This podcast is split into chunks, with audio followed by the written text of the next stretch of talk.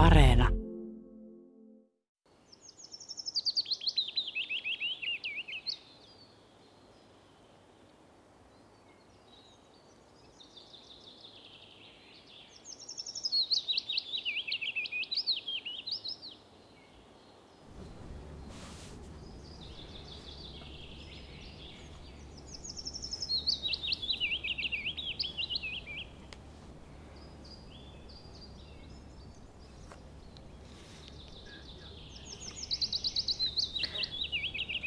Lasten luontoilta käynnistyy tästä siis kevät, toukokuu ja lasten luontoilta parin tunnin ajan. Ja tätä ääntä, Juha Laakson, eikö niin kuulla jo?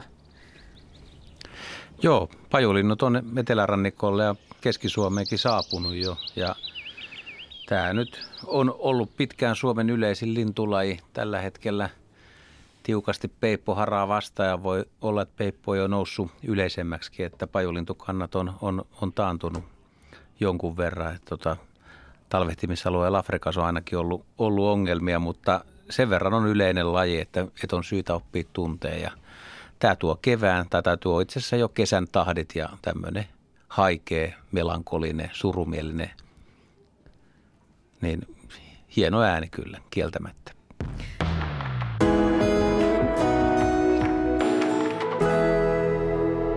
Radio Suomi. Nyt meillä onkin Juha sit tässä kohdassa hyvä hetki ottaa tämmöinen ensimmäinen lintuaiheinen kysymys.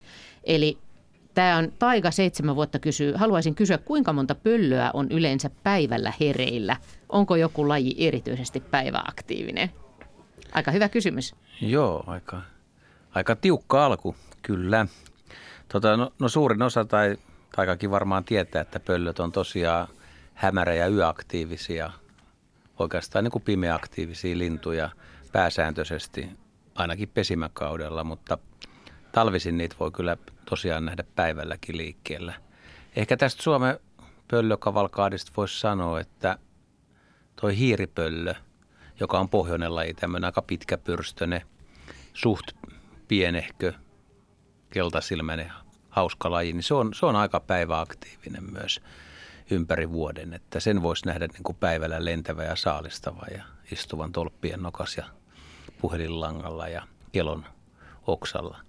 Ja varpuspöllö on tuommoinen hämäräaktiivinen ja aika monet lajit kyllä jo kesä- tai kevätillan hämärässä saattaa olla liikkeellä. Ja lehtopöllö lienee näistä kaikkein tämmöisen yöaktiivisin pimeä lintu, että se saalistaa lähinnä, lähinnä pimeässä. Oliko suopöllöstä jo puhetta?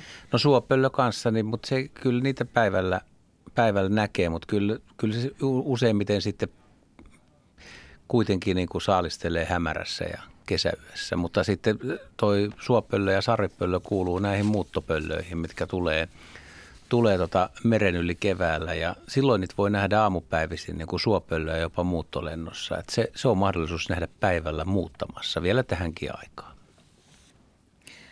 Ja sitten täällä on vielä tämmöinen, tämmöinenkin kysymys. Tuomas kuusivuotias kysyy, että miltä linnunpöntössä näyttää?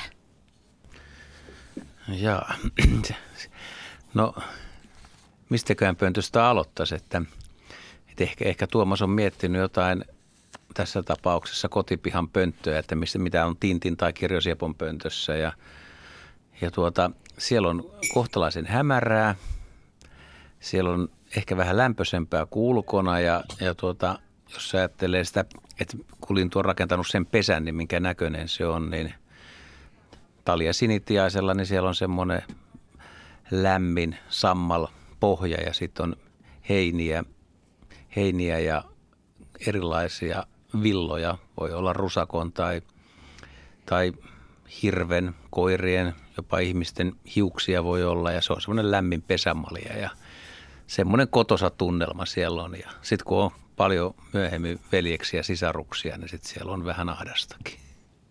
Niin aika jännä hetki varmaan sitten niille poikasille se, kun sitten sieltä lämpimästä pimeydestä lähdetään liikkeelle. Kyllä se on varmaan hienoa, kun ensimmäisen kerran kurkkaa siitä kololta ulospäin ja katsoo, että minkälainen, minkälainen maailma siellä on. Sitten vielä joissain, joissain koloissa voi olla aika askettinenkin sisustus, että käenpiika, joka kuuluu tikkoihin ja tikat ylipäätään, jotka kaivaa itse kolonsa, niin siellä ei juurikaan ole pehmusteita. Että se on aika, aika sillä purupohjalla vaan mennään ja köllötellään, eikä, eikä pöllöilläkään juurikaan ne tee pesää sinne pönttöön. Että tota, siellä on suht, suht tota askeettiset olosuhteet. Yritetään uutta yhteyttä nyt asiantuntijoihin, eli, eli hyvää iltaa joukko. Henry Väre, Ari Saura, Jaakko Kulberi, Heidi Kinnunen. Kokeillaan, että joko saadaan nyt yhteyksiä.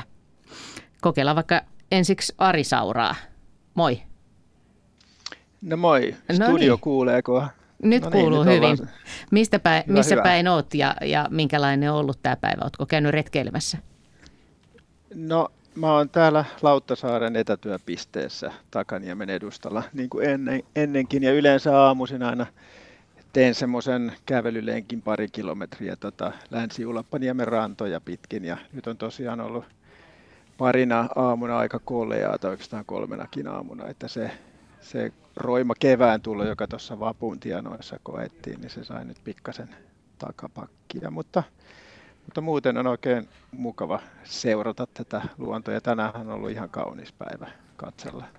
Täällä tosiaan esimerkiksi satakielet alkoi laulaa silloin räntäsateen jälkeen heti, että ilmeisesti ne tuli siinä etelätuulen mukana tähän Lauttasaaren rantoihin, ja eilen aamulla niitä jo aikaisin kuulu tuossa lauleskelevan, että aika kesäinen tunnelma kylmyydestä huolimatta. Ja hauska yhdistelmä räntäsateen jälkeen satakieli laulaa. Mm.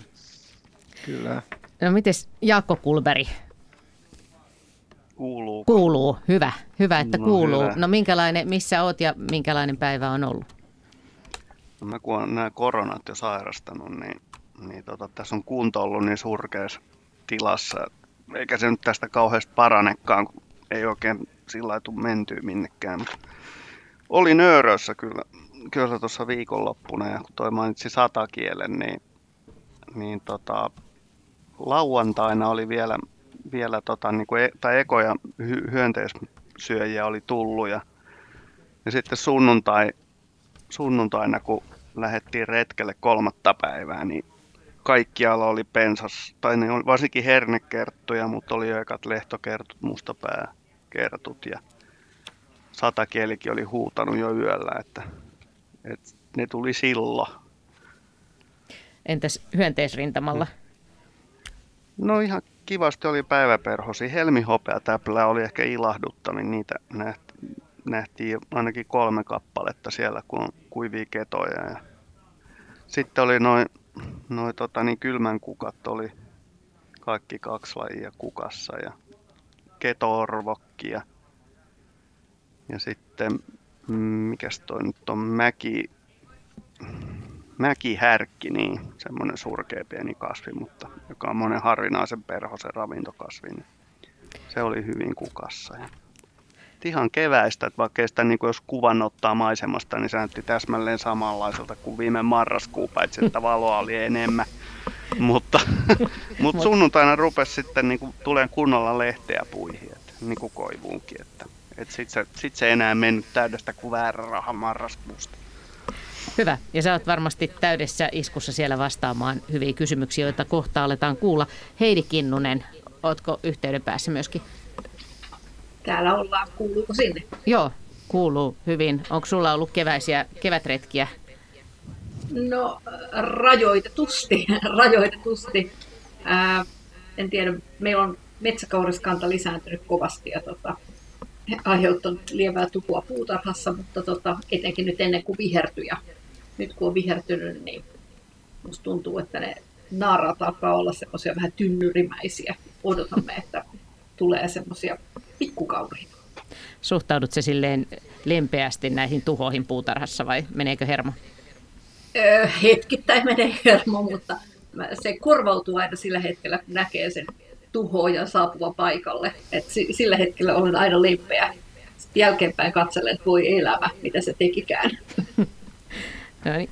Henry Väre, vielä kasviasiantuntija on paikalla ilmeisesti.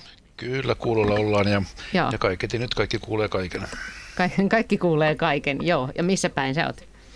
No, mä, mä olen Sipossa ja kun Jaakko tuossa maalaili tuota luontoa, niin täytyy sanoa, että tämä itäisempi uusi maa jo kyllä ihan noin pitkälle vielä, että toki täällä valkovuokot kukkii ja semmoinen kevät on vielä ilmassa ja, ja säätila vaihtelee niin kuin Etelä-Suomessa kaikkialla. Et, mutta ei meillä kukkivia kasveja ole, paitsi puutarhakasveja niin hirveästi täällä päin vielä ole. Sinivuokot on tietysti ollut jo sitten mennytkin jo. Ja kun noista kaurista tuossa mainittiin, niin täällä se on ratkaistu rakentamalla aitoja. Hyvä. Näin päästiin luontoillan alkuun ja numero, johon voi soittaa on tosiaan 020317600, sähköpostiosoite luonto.ilta.yle.fi. Ja tästä se käynnistyy ja ensimmäisenä soittajana on langan päässä Hyvinkäältä Valo. Joo. Kuuletko Valo? Joo, kuulen. Hyvä, joo. No, minkälainen kysymys sulla on? Me löydettiin toukka, mikä se on, kun se video lähetettiin. Aha, niitä löysitte toukan ja ja mikä se on. Ja se on siis, mm. tämä on se video, joka, joka näkyy siellä Yle Luonnon Facebook-sivuilla, eikö niin? No kuvaileeko se vähän, että miltä se toukka näyt, näytti ja mistä se oikein löytyi? Vanhasta vierestä. Joo. Ja se oli, oliko se iso vai pieni toukka? Pieni. Joo. Ja onko tota, No kysytään suoraan Jaakko Kulberilta, että sä oot Jaakko tämän varmaan nähnyt Yle, Yle Luonnon Facebook-sivuilla tämän, tämän videopätkän tästä toukasta, mysteeritoukasta. Mitä tuumaat?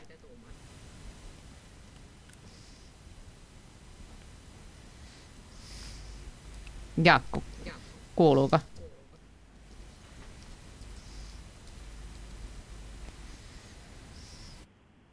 Nyt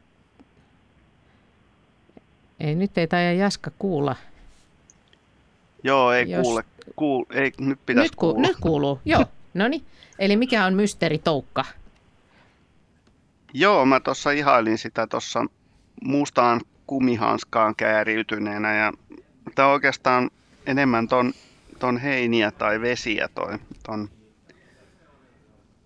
Arin, mutta, mutta näyttäisi näin päälle päin musta niin iso sirvikkään toukalta tai jos, joltain muuta suurikokoiselta vesiperhoslajilta ja asianmukaiseen tyyliinsä, niin, niin se on tuommoisessa putkimaisessa mahdollisesti järviruoon tai jonkun muun vastaavan kasvin katkenneessa pätkässä, johon noin yleensä tekee noita tai toukat hakeutuu semmoisiin vähän niin kuin kokonsa mukaan, että että pienet toukat on pienessä putkessa ja sitten kun se käy ahtaaksi, niin käydään hakemassa, hakemassa tota suurempaa tilalle ja järviruokoahan meillä nykyisin riittää.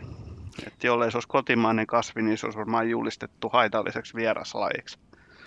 Se onkin aika näppärää, että sitten voi etsiä vähän isomman seuraavaksi. Juu, luonto pitää huolta omistaan, jos halutaan näin romantisoida raakaa taistelua elä- olemassaolosta. No mites Ari? Joo, kyllä mä tota, Jaskaa komppaan, että joku verho, vesiperhos, vesiperhos toukka, se on vesiperhosen toukka siis. Tästä on vähän vaikea sitä lajia noin määritellä, mutta että toi Jaskan veikkaus siitä isosirvikkäästä voisi olla hyvinkin paikkansa pitävä. Ja, tota, Nehän siis on semmoisia ma- maalla tai ilmassa lentäviä aika isoja hyönteisiä, jotka munii sitten sinne veteen ja se, se munaryhmä on semmoinen renkaamainen, renk, renkaan muotoinen limarengas, jonka se ikään kuin sukeltamalla käy kiinnittämässä jonkun kaislan varteen. Sen aaras se siis ryömii kaislan tai järviruoan vartta pitkin veden alle ja sitten käy kiinnittämässä sen munareen kanssa siihen. Ja siitä sitten kuoriutuu niitä toukia ja ne saattavat sitten useamman vuodenkin viettää siellä veden alla ennen kuin koteloituvat ja kuoriutuvat ja lähtevät lentoon. Mutta että se toukkavaihe vietetään veden, veden alla tuommoisessa suojaputkilossa. No.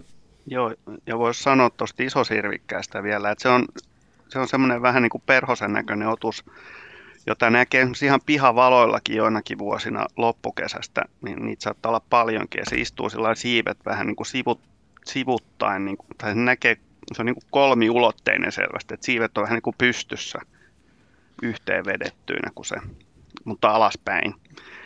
Ja, ja on semmoinen otus, jos siihen nappaa kiinni, niin se rupeaa välittömästi löyhkään erittäin pahan hajuisesti, että se on siinä mielessä semmoinen helposti tunnistettava otus, että jokainen, joka sen kerran klähmäsee, klähmäsee käteensä, niin se on niin kuin, että jos ei tiedä minkälainen on todella tympeä tuoksu, niin tästä isosirvikkäästä voi sanoa, että sillä on tympeä tuoksu. Mutta se on sitten aikuisena vasta vai? Se on aikuisena joo, ja niin kuin Ari sanoikin, niin nämä on toukkina pitkäikäisiä ja tosin ei tämä ole mikään lyhytikäinen tai aikuinenkaan, se varmaan kuukauden päivät ainakin liikkuu, mutta, mutta niitä näkee tuosta niin heinäkuulta lokakuun loppupuolelle asti näitä isosirvikkäitä. Niin Valo, te olette siis ollut melontareissulla Vantaajoella ja sitten sieltä on löytynyt, löytynyt tällainen kaveri. Niinkö se oli?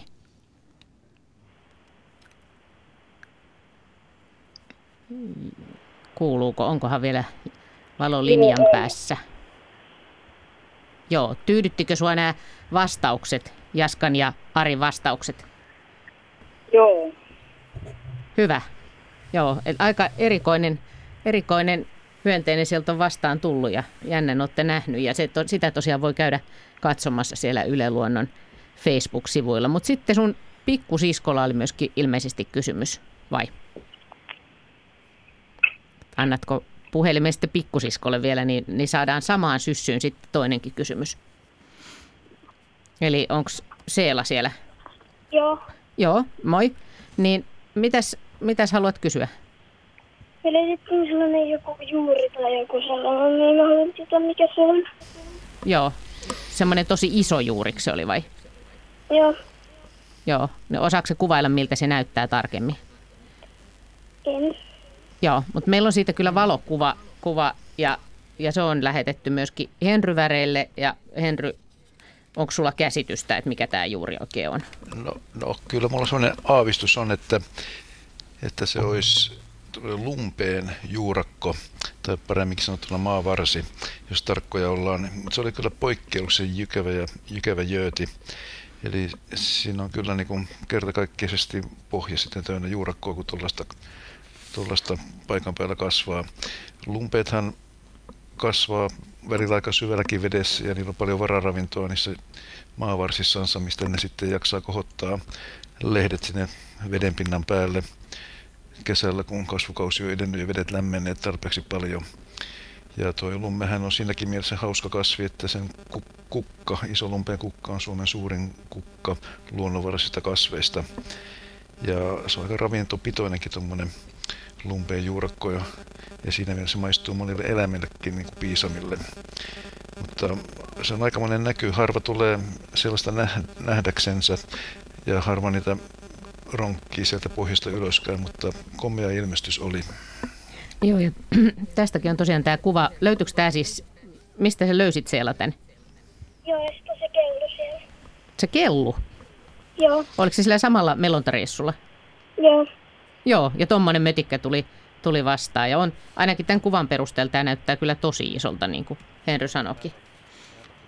Minkä takia, Henry, tällä, tar- tällä pitäisi olla näin iso tämä maavarsi, vai mikä se olikaan? Se on, no maavarsi, jos ollaan aivan tarkkaan, voidaan puhua juurakostakin.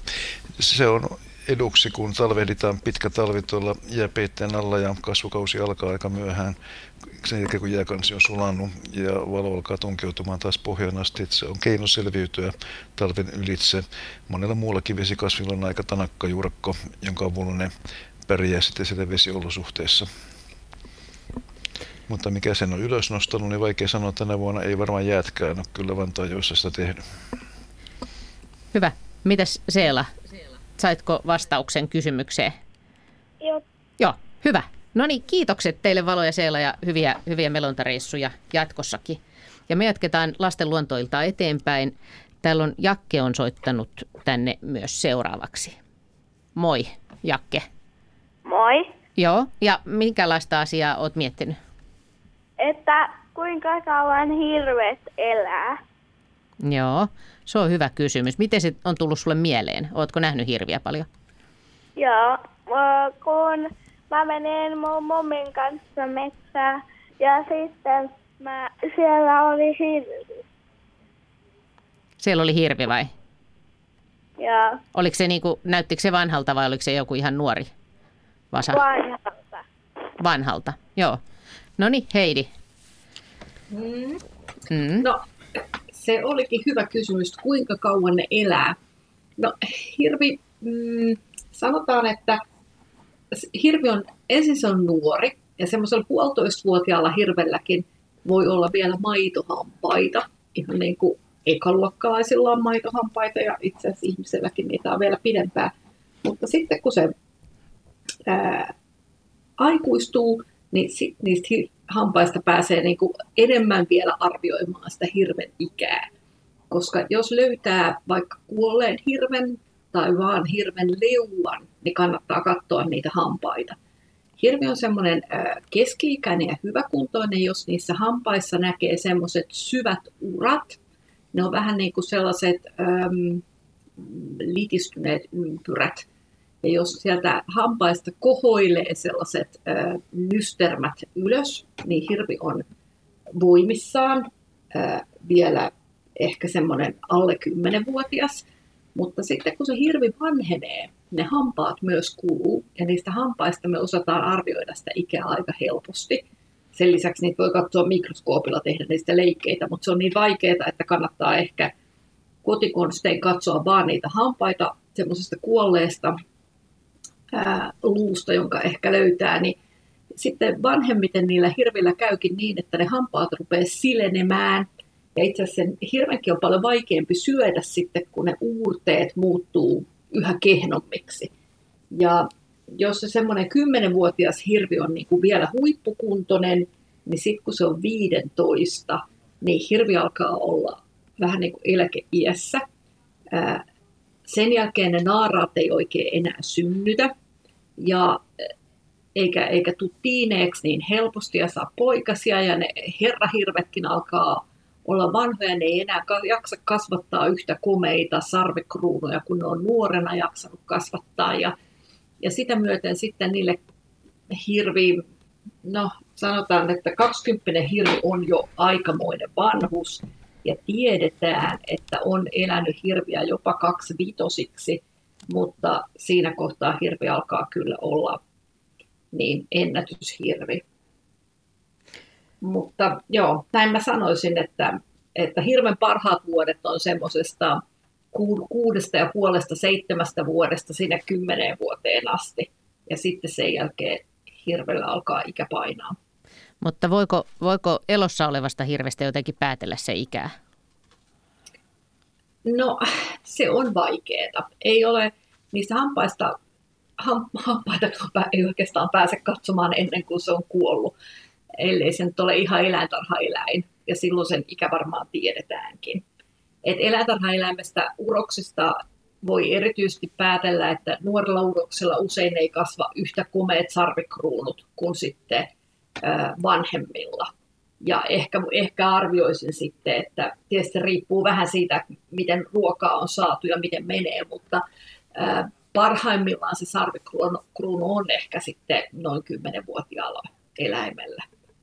Ja sitten sen jälkeen se alkaa olla vähän niin kuin alamäkeä. Eli semmoisia ajatuksia, Jakke, että, että voisi olla jopa parikymppinen tähän päästiin. Ja jos on ihan ihan ennätys, niin 25-vuotiaaksi voisi hirvi, hirvi sinnitellä. Oliko se hirvi teitä lähellä, kun te näitte sen? Ja se oli vähän kaukana Joo. Oliko se jossain pellolla vai missä sä näit sen? pellolla. Joo. Joo. Oletko aikaisemmin nähnyt hirveä vai oliko tämä ensimmäinen kerta? Ensimmäinen. Joo. Sitten sitä miettii, kun sen näkee seuraavana vuonna tai sitä seuraavana, että oliko se sama eläin. Ja niitä onkin niin vaikea erottaa toisistaan, kun ne sarvikruunutkin vähän muuttuu ja sitten ää, niillä on harvoin mitään sellaisia värimerkkejä, että ne tunnistaisi. Et joskus tietysti sattuu niitä hirviä, jotka on olleet vaaleampia kuin toiset ja semmoisia melkein valkoisia ja silloin ihmiset seuraa niitä pitkään ja toivoo suorastaan, että ne eläisi pitkään, koska ne on niin hauskoja, kun ne tunnistaa. Hyvä. Kiitos tosi hyvästä kysymyksestä, Jakke, ja hyviä, hyviä hirvihavaintoja uudestaan. Toivottavasti näet sen uudestaan taas pian. No, Kiitos vastauksesta. Joo, kiitti. Kiitos.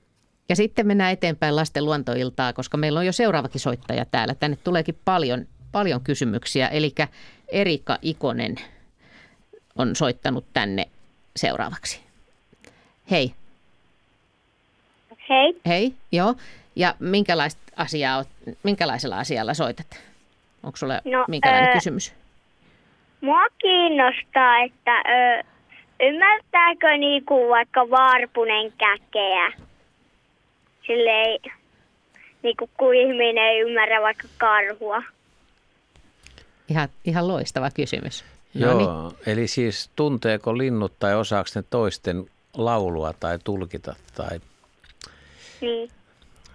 Se on hyvä kysymys, kyllä.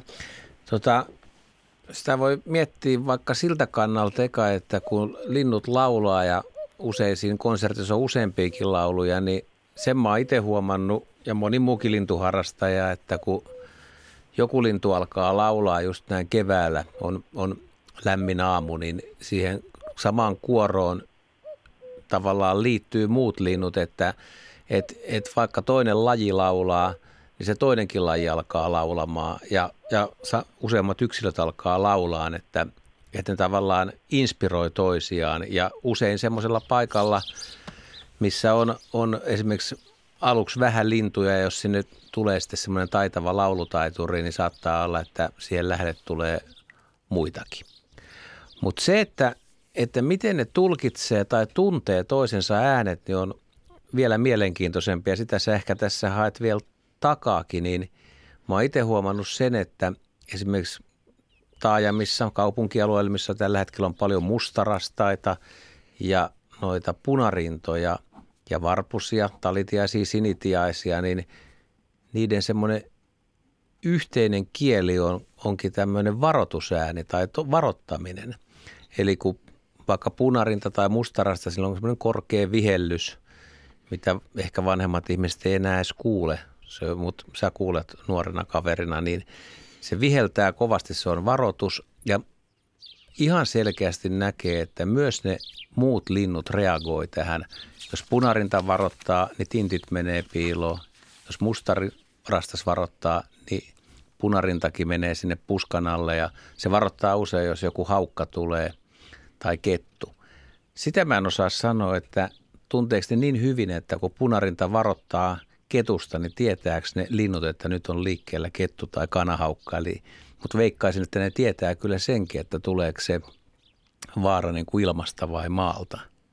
Eli kyllä ne, kyllä ne tulkitsee ja tuntee toisien lauluja ainakin jollain tasolla.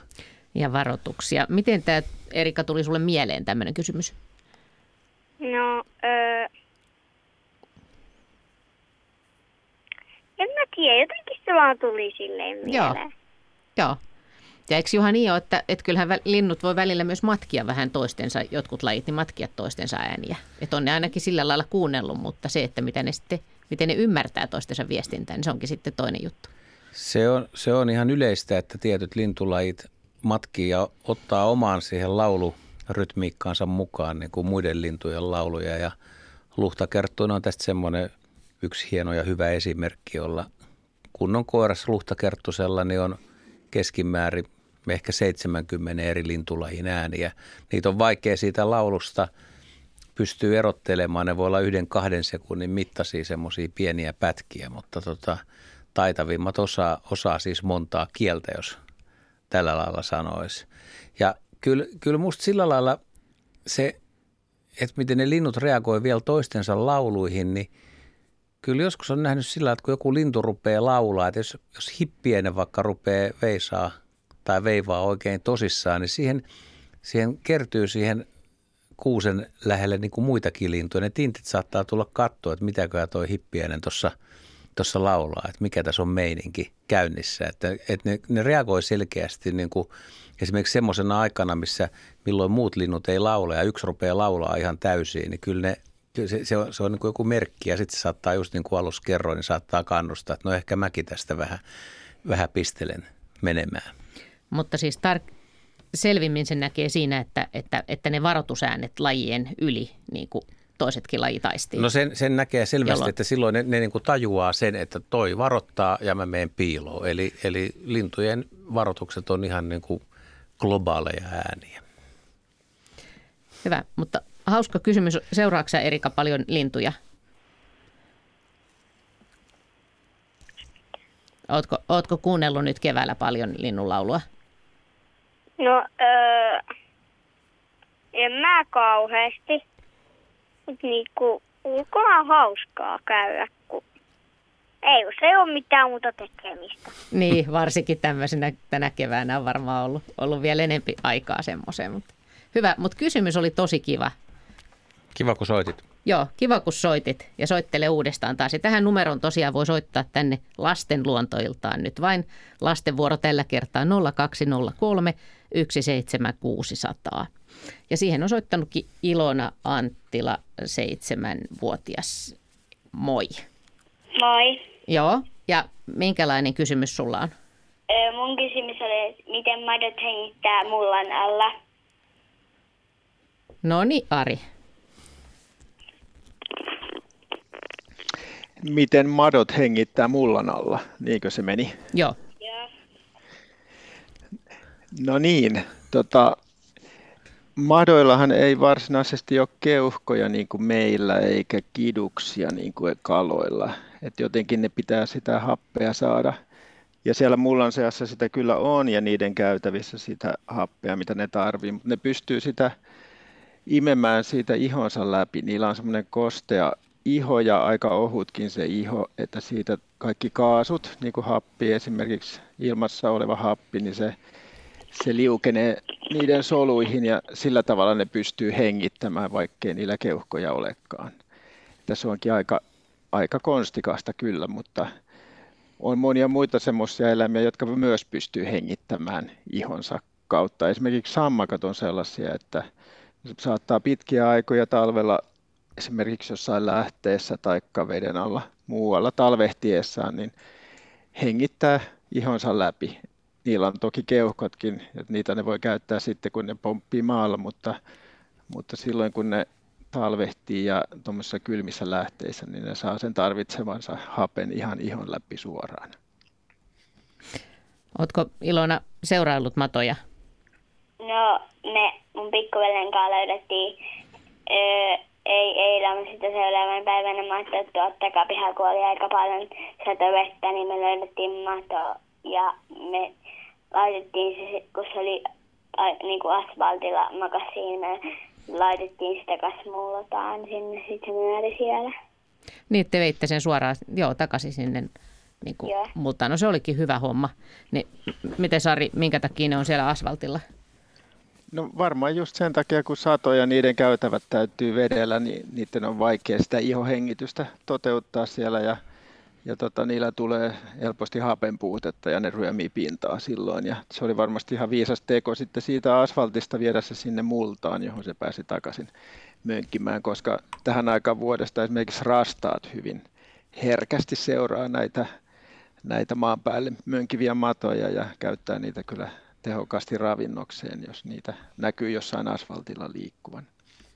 Joo, tuossa oli just muutamia päiviä sitten, kun sato, niin oli, oli rastaita, mutta oli myös paljon nauruja kalalokkeja kerääntynyt nurmikoille. Et näki selkeästi, että sieltä on madot tullut ylös, että on ollut liikaa kosteutta ja lähtenyt liikkeelle, niin lokeilla oli aikamoiset apajat. Valitettavasti Joo. matojen kannalta.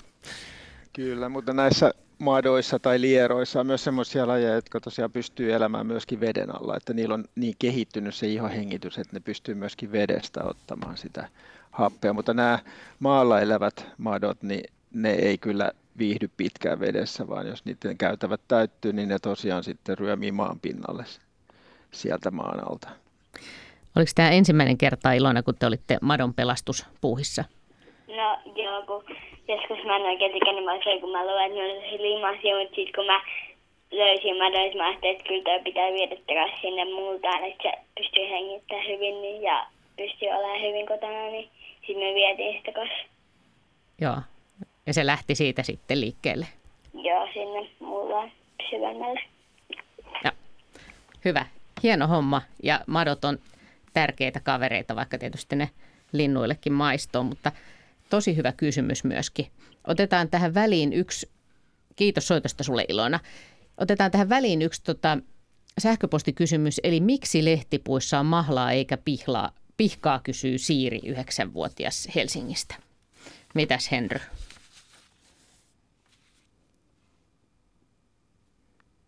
Kuuluuko? Kuuluuko tämä Henry on, kuuluuko Henrylle ollenkaan tämä kysymys? Kuuluu nyt, kuuluu. Tässä Joo. pitää olla skarppina aina, että muistaa pistää mikrofonin päälle. No se, se on tietysti sekin puoli. Se auttaa tässä lähetyksessä Se- kieltämättä. kyllä. Mutta kuulit Joo. kysymyksen, että miksi lehtipuissa on mahlaa eikä pihkaa. Joo.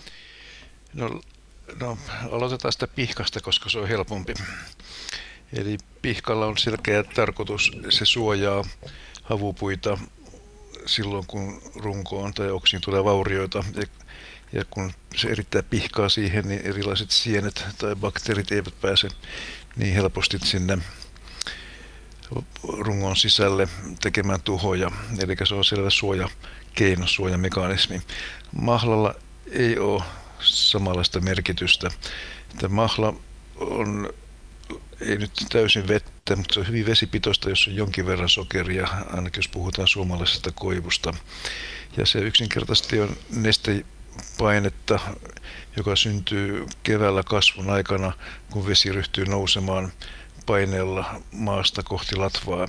Eli siinä on ravinteita, jotka lehdet, joita lehdet tarvitsee siinä vaiheessa, kun ne puhkeaa. Havupuuthan ei vastaavasti tarvitse tämmöistä ravinnelisää, koska lehdet on talvehtunut tai talvehtivat aina ympäri vuoden ja ovat puussa koko vuoden. Mutta lehtipuiden täytyy aloittaa kasvu aina uudestaan joka kevät. Ja silloin vesipaine kun nousee ylös latvaa päin, niin etenkin koivu on laji, tai meidän koivut, joissa vettä kuluu erittäin runsaasti. Koivu on kova haiduttamaan. Ja silloin se paine nousee siellä rungossa niin suureksi, että tästä voi jopa pirskata sellaisen niin paineella tulla ulos rungosta, jos rungossa vauriokohtia. Mutta sillä ei ole samaa suojamerkitystä kuin on pihkalla. Päinvastoin siihen mahlaan voi tulla erilaisia sokeripitoista ainetta hyödyntäviä eläimiä. En tiedä, onko niistä varsinainen haittaa, mutta ennen kaikkea siitä pääsee kyllä sitten sienitaudit ja bakteerit sisään sinne puuainekseen. Eli se on oikeastaan merkki siitä, että puu alkaa olla vähän ikä- ikääntynyt, jos se itsekseen vuotaa. Eri asia sitten, jos se vuodatetaan tahalleen. Eli niillä on eri merkitys mahlalla ja pihkalla. Hyvä. Ja tämä kysyjä oli siis, äh, mä katson, tarkistan vielä täällä, tämä oli Siiri, yhdeksänvuotias Helsingistä, kysyi tätä. Ja hän oli lähettänyt siis luontoillan sähköpostiosoitteet, sen tämän kysymyksen luonto.ilta.yle.fi. Ja sitten tänne voi soittaa nyt myöskin. Lapset voivat soittaa puhelinnumeroon 0203 17600. Ja siihen numeroon on soittanut myöskin Vilma Heinonen. Hei. Moi. Moi. Ja minkälainen kysymys sulla on? Miten perhoset kommunikoi? Aha, aika jännä. Miten se on tullut sun mieleen tämmöinen kysymys? No mä oon kiinnostunut perhosista aika paljon. Joo. No niin, no siirretään tämä Jaskalle saman tien ja kiinnostuneena jäädään kuuntelemaan. Joo, perhosilla itse asiassa moniakin eri kommunikointikeinoja ja, ja tota, jos mennään niistä nyt ehkä tärkeimpään, niin, niin perhosilla niin on tosi, tosi tärkeä juttu se, että kun naaras on valmis pariutumaan, niin se hou- houkuttelee koiraita silloin luokseen. Ja yleensä tämä tapahtuu niin sanotuilla feromoneilla, jotka on, on kemikaaleja, joita tämä naarasero erittää ilmaan ja sitten koirasperhoset yleensä tuntosarvilla aistii nämä pienen pienet feromonipartikkelit ilmasta. Ja esimerkiksi juuri nyt Suomessakin lentää pikkuriikin kukkokehrääjä, jonka koira, koiralla on, on tiettävästi maailman ennätys naaraiden luokse hakeutumisessa ja, ja noin 11-13 kilometriäkin on, on todettu, että tämmöinen riikinkukkokehrä ja koiras voi lentää naaraan hajun perusteella. Ja se tapahtuu niin, että tämä lentäessään tämän koirasperho niin koko ajan automaattisesti vertaa hajumolekyylien osumista tuntosarviin ja kääntyy aina siihen suuntaan tuulta vasten niin, että se säilyy se feromonin määrä sen tuntosarvien sarvissa niin kuin yhtä suurena. Ja pikkuhiljaa se näin löytää sen naaraan luokse. Mutta tämän lisäksi, että, että on tämmöisiä tuoksuja, niin perhosella on muitakin, muitakin kommunikointikeinoja. Ja, ja nämä, nämä keinot yleistyi siinä vaiheessa, kun lepakot tuli maailmaan. Sitä ennen kaikki perhoset oli niin sanotusti äänettömiä eikä pitänyt, pitänyt mitään tota, minkälaisia äh, niin kuin itse tuottamien ääniä, paitsi mitä nyt jostain siivestä saattaa kuulla kahinaa tai tämmöistä. Ja kun lepakot tuli, niin hyvin nopeasti, niin suurin osa tämmöisistä perhoslajeista, jotka ei äänelly tai ei, ei kuullut ääniä, niin, niin ne rupes häviämään ja, ja ne korvautui lajeilla, jotka sekä pystyy tuottamaan ääniä ja että myös pystyvät kuulemaan niitä. Ja, ja esimerkiksi nyt nykyiset lepakot, kun ne tuolla yöllä lentää ja jahtaa erilaisia hyönteisiä, ja sehän tapahtuu kaikuluotaimen avulla, eli ne lähettää korkeita ääniä ja sitten ne vastaanottaa sen kaijun jostakin lentävästä perhosesta vaikkapa takaisin tota niin, korviinsa ja, ja tota niin, pystyy sitten niin kuin päättelemään, että missä se on ja kuinka nopeasti se liikkuu. Niin esimerkiksi myrky, monet myrkylliset perhoset, niin ne saattaa vastata tälle lepakolle, kun ne kuulee, että jaha, no nyt mä oon lepakon tutkassa.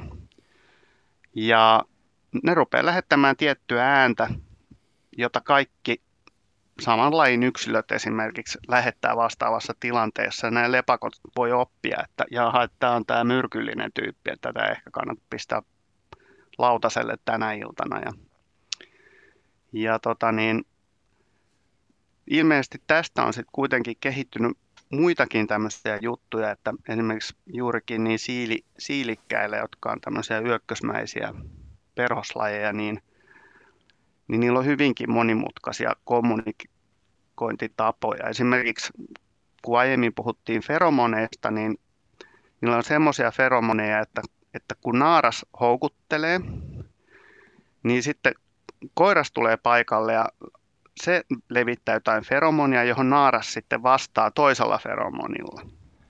Ja lisäksi ne saattaa pitää ääntä samalla, kun ne on siinä, niin kuin, siinä tilanteessa, että – ja, ja perhoset on tunnetuista eläinlajeista kaikkein korkeimmalle äänteleviä otuksia. Eli ne esimerkiksi itse keskustelee yleensä korkeammalla, korkeammilla äänillä kuin mitä lepakot pystyy kuulemaan, mikä on tietysti ymmärrettävää, koska muuten lepakot tietysti tietäisi, että ahaa, tuolla ne tyypit on.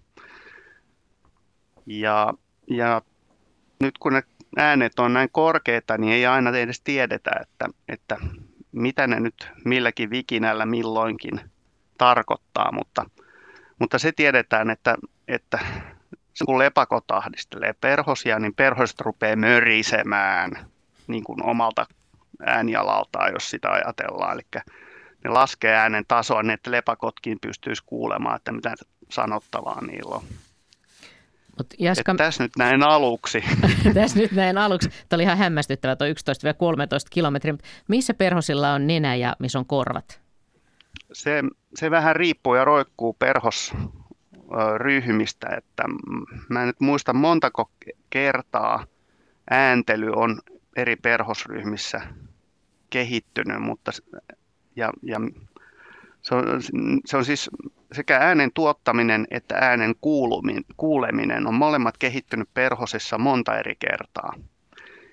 Muistaakseni esimerkiksi kiitäjäperhosilla, niillä on, ne kuulee noilla, äh, mitäköhän ne nyt on, me kutsutaan niitä palpeiksi, mutta ne on tämmöiset suu, suun edessä olevat tuntoelimet, joilla ne pystyy kuulemaan ääniä ja, ja ne kuulee hyvinkin tar- tarkkaan niitä. Ja, Että esimerkiksi kiitäjäperhonen, kun lepakko tulee kohti ja se havaitsee sen, niin se vaan odottaa, se saattaa, mä oon itse nähnyt, kuinka se odottaa, että lepakko tulee tarpeeksi lähelle ja sitten se tekee vaan semmoisen nopean siirtymisliikkeen ja lepakot menee isku ohi. Koska nämä, nämä kiitäjät on itse asiassa nopeampia lentäjiä yleensä kuin normaali lepakot. Ja, ja vastaavasti yökköset sitten niin kuin ne saattaa niin kuin lajista riippuen, jos ne on myrkyllisiä, niin saattaa aloittaa tosiaan tämmöisen piipityksen, joka kertoo, että mä oon myrkyllinen, mä oon myrkyllinen. Tai semmoiset lajit, jotka ei ole myrkyllisiä, ne vaan pudottautuu nopeasti maahan. Ja esimerkiksi mittareilla niin, niin nämä, nämä kuuloelimet on takaruumiin ensimmäisessä jaokkeessa, eli, eli keskiruumiin vieressä, ja yökkösillä se on esimerkiksi keskiruumiissa, keskiruumiin viimeisessä jaokkeessa, joka on niin kuin takapuolta vasten. Tää, Mut, me, joo, meillä lähestyy merisää nyt kova vauhti. Meillä on enää puoli minuuttia aikaa, mutta, mutta mitä Vilma tummasit vastauksesta? Tuliko sulle uutta tietoa siitä, miten perhoset Joo. viestii toisilleen? Eikö se ole aika ihmeellisiä, ihmeellisiä juttuja?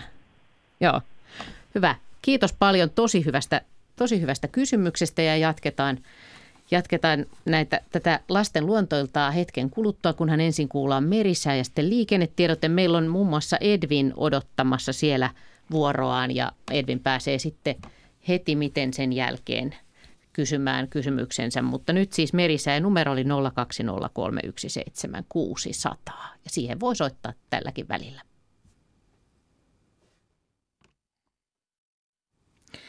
Ja lasten luontoiltaa jatketaan vielä muutaman minuutin ajan ennen kello seitsemän muutaman minuutin uutisia ja sitten jatketaan vielä seuraavan tunnin ajan. Tähän väliin ei mahdu puhelua, mutta otetaan täältä lyhyt sähköpostikysymys. Itse asiassa kaksi eri siiriä. Siiri 8-vuotias ja Siiri 5-vuotias ovat kysyneet siileistä. Ja kysymys, tämän 8-vuotiaan Siirin kysymys on, että haluaisin tietää, onko siilille syntyessään piikit vai miten siili saa piikit. Ja toinen Siiri haluaa tietää, että voiko olla piikitöntä siiliä. Nyt Heidi, sulla on kaksi ja puoli minuuttia aikaa vastata. Okei, Ö, vastataan sitten nopeasti. Siili syntyy piikittömänä ja hyvin nopeasti sen jälkeen, mm, tai piikit ovat juuri ihon alla ja heti sen jälkeen kun siili on syntynyt, niin sieltä noin 150 piikkiä puksahtaa esiin ja ne ovat ensin semmoisia valkoisia ja sitten vasta toisen päivän aikana, siilin elinpäivän aikana ne alkaa hissun kissun ää, tummentua, tummat piikit alkaa ilmaantua. Siis, mutta siili ei synny koskaan, tai siili ei ole koskaan piikitön, vaan kyllä ne ensimmäiset piikit, ne ensimmäiset 150 tulee sieltä, tulee sieltä nopeasti esille ja alkavat äkkiä tummua noin niin kuin ihmisten näkökulmasta. Ja sitten kun siili on ehkä 10 päivän ikäinen, ehkä pikkasen yli 10 päivän ikäinen, se osaa mennä jo kerälle ja silloin ne piikit tököttää näppärästi ulospäin. No se oli, se oli niin hyvä ja nopea vastaus, että mä kysyn tähän vielä perään. Helmi seitsemän vuotta kysyy, että miksi porolla on sarvet? Ja nyt sulla on Oh. minuutti aikaa vastata. No, menee yhä tiukempaaksi. Porolla on sarvet, jotta erityisesti ne urokset voi tapella niillä sarvilla.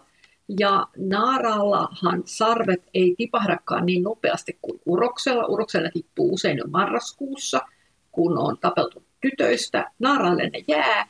Ja ajatellaan, että ne naaraat voi puolustaa jälkeläisiä niillä sarvilla ja haroa myös sitten kätevästi niillä sarvilla hankea pois niin, että ne pääsee jäkälän kimppuun sellaisessakin tilanteessa, että on oikein kova ja ikävä hanki. Sitä harvasta voi olla semmoistakin hyötyä, mutta erityisesti se poikasten puolustaminen on naaraille tärkeää. Uroksilla se on toisten kanssa mitteleminen. Hyvä. Ylipäänsä se, näin. Mm. Näin sanoi siis Heidi Kinnunen ja se oli ennen, ennen seitsemän uutisia. Se oli viimeinen vastaus, mihin ehdittiin tähän tässä lasten luontoillassa, mutta ei hätää. Numero on 020317600 voi soittaa vaikka nyt heti tai lähettää sähköpostitse kysymyksen luonto.ilta at yle.fi. Nyt kuunnellaan uutiset ja sitten jatketaan lasten luontoiltaa hetken kuluttua. Ja lasten luontoilta jatkuu siis jälleen toisella tunnilla ja, ja numeroihin voi soittaa 020317600, mutta tällä kertaa siis tässä toukokuisessa lähetyksessä vain lapset. Toivotaan lasten kysymyksiä ja sitten sähköpostiosoite luonto.ilta.yle.fi. Ja meillä on ensimmäinen soittaja Edvin Jyväskylästä, kuusivuotias ja Edvin soitteli jo viime tunnin lopulla, mutta nyt sitten, nyt ehditään, ehditään tähän sun kysymyksen pariin. Hei. Niin, no niin, nyt, kato, nyt on sun vuoro Edvin, eli minkälaista asiaa oot miettinyt ja mitä haluat kysyä? No, miksi nokkonon pistää? Eiku, siis polttaa. Joo, tosi hyvä kysymys. Onko sua nyt polttanut nokkone? Joo, ja monta kertaa. Joo, no niin. No ei muuta kuin laitetaan meidän kasviasiantuntija vastaamaan sitten. Eli Henry, minkä takia nokkonen polttaa? Kyllähän se on tämmöinen puolustautumiskeino kasvinsyöjiä vastaan, eli ikävältä se tuntuu varmaan aika monestakin elämästä, kun semmoinen polttava neste tunkeutuu ihan lävitse. Nokkosessahan on tämmöisiä piikkimäisiä karvoja, joissa on pieni kärki, joka rikkoutuu, kun nokkosen koskee. Ja se piikki tunkeutuu ihon sisälle ja sieltä valuu sitten tätä myrkkyä, joka saa sen poltteen aikaiseksi. Eli nokkosella on tämmöinen keino suojautua eläimiä vastaan. Jotkut eläimet siitä huolimatta kyllä pystyy nokkosta syömään ihan surutta ilman ongelmia, mutta kyllä herkkähuulisimmat varmaan peräytyy. Eli näin Nokkonen varjelee itseänsä. Joo, ei, ei varmaan tekisi Edvinkään mieli syödä sitä nokkosta suoraan siitä ennen kuin sitä on jotenkin käsitelty. No en. Mutta kyllä mä silloin voisin syödä, kun siitä on otettu kaikki ne sellaiset, että Niin ne niinku piikit pois tavallaan, joo. Tai sitä on vähän... niin, Niin, eikö sitä nokkosmehua ole? ne on, on. Ja sitten kyllähän nokkonen on ihan terveellistä syötävää sitten, kun sitä käsitellään. Mutta Sitähän voidaan tehdä niin kuin pinaattekeittoa, niin kuin, niin kuin mun äiti joskus teki, kun oli itse nuori. Ja nyt olisi oikea aika kerätäkin nokkoselehtiä siihen tarkoitukseen. joo. Mutta hyvä, hyvä kysymys, Edvin. Onko sä, retkeiletkö paljon luonnossa? No, en mä niin paljon, mutta pyöräillä yleensä meidän metsäautotie- metsäautotiellä. Joo. Ja sitten teet aina välillä pysähdyt tekemään vähän semmoisia havaintoja. Joo, me nähtiin... Öö, mä en muista mikä päivä. Se oli joku tässä lähellä ja nyt me ollaan nähty... Niin me ollaan nähty aika monta kertaa tikkaa ja sitten tota, noin noita sammakon kutua tosi paljon. No niin, ne on just nyt, joo, tähän aikaan. Se on hyvä, kun pitää silmät auki niin sitten, ja korvat auki tietenkin myös, niin voi nähdä monenlaista. Mitähän se tikka teki? Missä te näitte sen? No, meillä oli metsässä yksi tik... Eiku, meidän koti lähe, lähe, lähipuussa oli tikka ja mä oon monta kertaa kuullut tikan äänen, kun se koputti ja sitten se laulo. Niin se rummuttaa, se iskee nokalla nopeassa tahdissa puunoksaa tai katulampun kupuun tai joskus jopa seinään. Semmoinen rummutus, sitä sä oot kuullut. Joo. Hyvä. Kiitokset havainnoista ja tee, tee jatkossakin hyviä havaintoja pyöräreissun ohessa. Juha haluaa Joo. vielä jatkaa. Ja mä melkein, a, mä joka päivä pyöräilen jossain. No niin, Hyvä. se on hyvä. Joo. Joo, ja teet paljon lintuhavaintoja sitten. Joo, Kiva. kiitos. Joo, moi. Ja Unna Järvenpäästä on, on soittanut tänne seuraavaksi. Hei. Hei. Joo, Min, mi, minkälainen kysymys sulla on? Että miten myrkkysienen voi tunnistaa, jos se ei olekaan kärpäsieni? Ahaa, niin että miten myrkkysienen voi tunnistaa? Se on erittäin hyvä ja tärkeä kysymys. Et Jos ei ole semmoinen punainen kärpäsieni, joka on kaikkein tutuin myrkkysieni, niinkö? Niin. Joo, koska niitä, niitä on muitakin myrkkysieniä. Joo. Henry, onko tämä sun, sun vastattava? No kyllä mä yritän vastata tähän, mutta tehtävä ei ole helppo, koska vaikka meillä ei kovin monta myrkkösientä Suomessa olekaan, niin niiden tunnistaminen melkein onnistuu parhaiten sillä lailla, että jos on joku tuttava, joka tuntee oikein hyvin sieniä, pääsee hänen kanssa metsään, niin hän voi näyttää ja kertoa näistä myrkyllisistä sienistä. Meillä on muun muassa tämmöinen lounainen kärpäsienilaji kuin kavala kärpäsieni, joka on vihreä ja silläkin on semmoinen rengas jalassa ja tuppi jalan tyvellä niin kuin on punakärpäsienillä ja kolmas kärpäsienilaji, mikä on myrkyllinen, on valkokärpäsieni. Eli kavalakärpäsieni ja valkokärpäsieni on todella myrkyllisiä, pahimmasta päästä myrkysieni, mitä Suomessa on. Ja sitten meillä on myöskin eräitä seitikkejä, joiden tunnistaminen onkin jo hyvin vaikeaa ja siinä täytyy olla hyvä kokemus, hyviä sienikirjoja ja paljon pitää harrastaa ja liikkua metsässä, vertailla kirjojen kuvia tai sitten on se tuttava, joka tuntee sieniä ja kertoo. Itse mä oon opiskellut sieniä sillä lailla nimenomaan, että mulla oli tuttava, joka kertoi mulle sienten tuntomerkkejä ja samalla käytin kirjoja hyväksi. Ja nyt tähän aikaan vuodesta on myöskin noussut jo korvasieniä. Ja ne on tämmöisiä ruskeita poimuisia sieniä, joilla on vähän vaaleampi jalka. Kasvaa usein kuivilla paikoilla, hakkuaukeilla, hiekkateillä. Niin se on myöskin tappava myrkyllinen, eli se on sieni, jota kannattaa opiskella taas siitä kirjasta tai nykyisin myöskin tietysti katsella netistä kuvia. Mutta sienikirjan kun hankkii, niin niissä useimmiten on meidän vaarallisimmat myrkkysienet. Ja ennen vanhaan oli sanonta, että opiskele ennen myrk- ensin myrkkysienet ennen kuin lähdet sienestämään. Toki pitää opiskella myöskin ruokasienet, koska sieniä on niin paljon, että jos pari 30 hyvää ruokasientä tuntee, niin sillä saa melkein joka vuosi sienisaalin täyteen. Ja sitten jos ne 4-5 myrkkysientä opiskelee myöskin, niin silloin voi olla aika huoletta.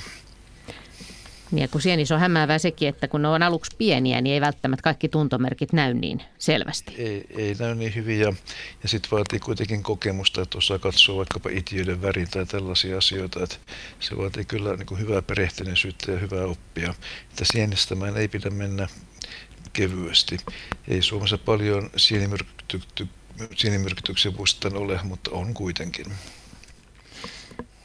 Joo, eli Eli harmillisesti ei ole kaikissa myrkkysienissä niin selkeitä merkkejä kuitenkaan. Ei, ei, ikävä kyllä ei ole, että kyllä se, se tässä tarvitaan pitkää harrastusta, niin kuin monen muunkin lajin tuntemuksen kanssa, että, että ei oppi kerralla päähän mene, ei, ei edes lintuharrastajilla. Mutta sen takia se onkin hyvä, hyvä kysyä tätä asiaa. Oletko Unna käynyt On. paljon sieneretkellä? En mä ole vielä käynyt ikinä, mutta ajattelin vaan. Mutta aiot mennä, joo. Kannattaa mennä, sienestäminen on hauskaa ja silloin saa liikuntaa ja saa olla ulkona. Ja sitten Suomessa on tämmöisiä sienineuvojia myöskin olemassa, joilta voi kysyä. Ja sitten meillä on kasvimuseoita esimerkiksi Helsingissä, Oulussa ja Turussa ja muuallakin. Jos tulee epävarma olo, minkä sienen on kerännyt, niin se kannattaa kyllä varmistaa henkilöltä, joka tuntee sieniä, että mitä sieniä on tullut kerättyä, mikäli itsellä on vähänkään epävarmuutta. Se on hyvä vinkki, että vaan niitä sieniä, jotka tuntee, niin niitä sitten Kyllä. keräilee. Kyllä, paitsi niitä myrkkysieniä. Paitsi niitä, niin nimenomaan, jotka tuntee ja tietää hyviksi sieniksi. Joo. Mutta hyvä kysymys, Unna. Kiitos siitä ja hyviä, hyviä luontoretkiä ja sitten sieniretkiä myös. Ja Juha halusi kommentoida nokkosasiaa. Niin, mä miettii tätä Edvinin kysymystä. Tämä oli hyvä ja Henryhän vastasi siihen ansiokkaasti, että Nokkonen polttaa, polttaa tuota, niitä, jotka yrittää sitä syödä. Ja sitten ihminen tässä on musta välillä, kun ajattelee, että mulla on aika, aika heiveröisiä sinänsä, kun meillä ei ole kunnon karvotusta eikä kunnon nahkaa. Ja kesäasussa, kun sä meet nokkos pöheikön poikki, niin se tosiaan polttaa, mutta – tätä voisi laajentaa koko niin kuin luontoiltaan kuitenkin vielä meille, että tota, todellakin kun tämä perinteinen, että monet perhosten toukat amiraalia tai neitoperhonen ja nokkosperhonen murtaa sen puolustuksen täysin ja toukat elää nokkosen lehdillä ja, ja tuota, vuohetkin, mä oon ainakin valokuvannut, kun vuohet syö nokkosia mennen tullen, että, että se turpavärkki kyllä kestää yllättävän paljon, niin Mä jäin oikeasti miettimään, että mitkä ne eläimet tosissaan on, mitkä mielellään söis nokkosta, mitä, mutta ei sitä ehkä syö, tai ehkä vähän niin kuin heitto Heidille. Ja sitten mä halusin heittää Arille tämmöisen mielikuvajutun, että, että jos niin kuin kalat ja nokkoset kohtaisi, niin miten tämmöiset kasvinsyöjäkalat, niin miten niiden huulet ja suuosat, niin miten ne, mitä sä luulet, että pystyisikö ne syömään nokkosia? En tiedä kumpi haluaa aloittaa. Heidi ehkä.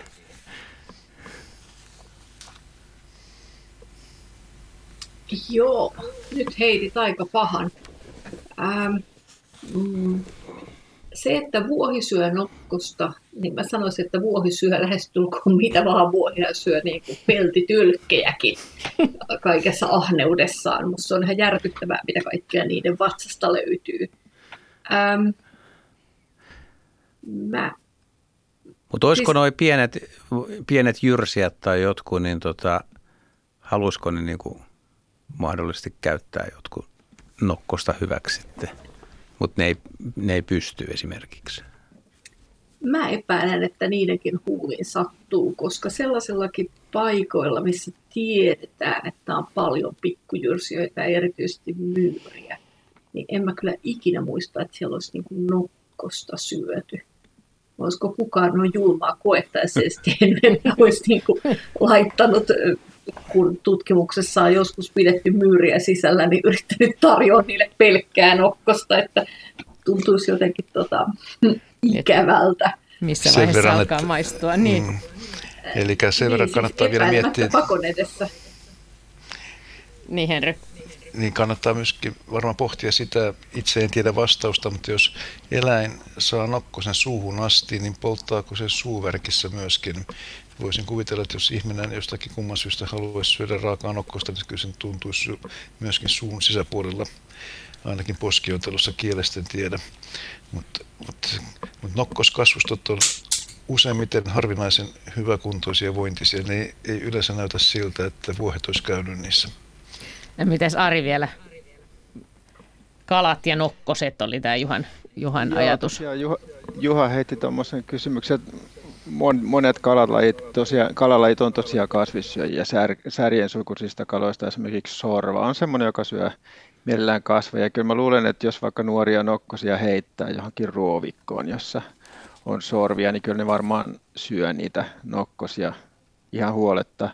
Ja mä luulen, että se, se huoleton syöminen johtuu siitä, että se nokkosen siinä piikin tyvessä oleva se myrkkyrakkula, mitä se nyt sitten on, onko se muurahaishappoa, joku voi paremmin sen sanoa, mitä se on, mutta se laimenee siinä vedessä aika nopeasti varmasti, jos se rikkoutuu se, se myrkkysäiliö siinä ja silloin se myrkyn vaikutuskin laimenee. Ja kaloilla on itse asiassa, niillä on aika paksu suojaava limakerros, että mä luulen, että se piikki ei edes liman läpi pääse sinne ihoon asti välttämättä sillä tavalla kuin maa-eläimillä, joilla on aika ohut se pinta-iho. Että kyllä mä uskoisin, että kasvissyöjä kalat kyllä pistelee nokkosta aika huolettomasti poskeensa. Eli siitä nokkoskysymyksestä tuli tämmöinen, jälkipohdinta. Tänne tosiaan voi soittaa 0203117 ja 600 ja Jami Juukasta, viisivuotias, on soittanut jo hetki sitten. Ootko siellä langoilla, Jami? Oo. Hyvä. Onko kaloilla niin kolvia ja kuuleeko ne? Erittäin hyvä kysymys. Onko kaloilla korvia ja kuuleeko ne? No ei ole kaloilla semmoisia korvia niin kuin, niin kuin maa-eläimillä, tämmöisiä ulko- ulkokorvia tai edes korva-aukkoja niin kuin linnuilla on. Mutta tota, kalat kuulee kyllä tosi hyvin. Niillä on tota, siellä pään sisässä semmoiset kuuloelimet, siellä on semmoiset kuuloluut, niin kuin kaikilla muillakin selkärankaisilla linnuilla ja nisäkkäillä myöskin. Ja nämä tota, kuuloelimet reagoi siellä vedessä vedessä liikkuviin ääniaaltoihin. Ne on semmoisia paineaaltoja, joita siellä vedessä kulkee. Ja itse asiassa äänet kulkee vedessä kolme kertaa nopeammin kuin ilmassa. Eli- Eli siellä se äänimaailma on aika runsas ja äänet voi tulla hyvinkin kaukaa, jopa kilometrien päästä sinne kalojen kuuloon. Ja sitten sen lisäksi, että kalat kuulee niillä kuuloluilla, mitä niillä on siellä pään sisällä, niin niillä on myös tämmöinen kylkiviiva-aisti, joka ei oikeastaan ole kuuloaisti, vaan se on tuntoaisti. Ne tuntee sen veden paineen vaihtelut. Eli jos esimerkiksi jossain on tota, kova aallokko ja se vesi liikkuu voimakkaasti tai sitten parvikaloilla se parvi liikkuu voimakkaasti, niin ne aistii sillä kylkiviiva-aistilla sen, sen veden painevaihtelut ja tietää silloin, että mitä on tapahtumassa. Ne on vähän samantapaiset aistit nämä kylkiviiva-aisti ja sitten se kalan kuuluaisti, mutta kyllä kalat kuulee oikein hyvin, vaikkei niillä varsinaisesti tämmöisiä ulkokorvia olekaan. Tässä Jammi, onko tämä, tyydyttikö tämä vastaus sun, sun, sun toiveita? No joo. Joo, onko se käynyt kalassa itse? On, pilkillä on käynyt. Joo, ja sitten sulle tuli mieleen tämä, että kuuleeko ne kalat. Mm. Joo, hyvä. Joo, toi on kyllä, toi oli kyllä hyvä havainto ja hyvä kysymys pilkkimiehelle, sillä usein käytetään pilk- pilkittäessä semmoisia pilkkejä, jotka pitää tosiaan jotain ääntä ja niitä, mitä voidaan vaikka kilkutella sitä pohjakiviä vasten ja houkutella sillä tavalla ahvenia. Kun ne kuulee, että se metallinen pilkki siellä kilahtelee, niin ne tulee uteliana katsomaan, että, että mistä se ääni tulee.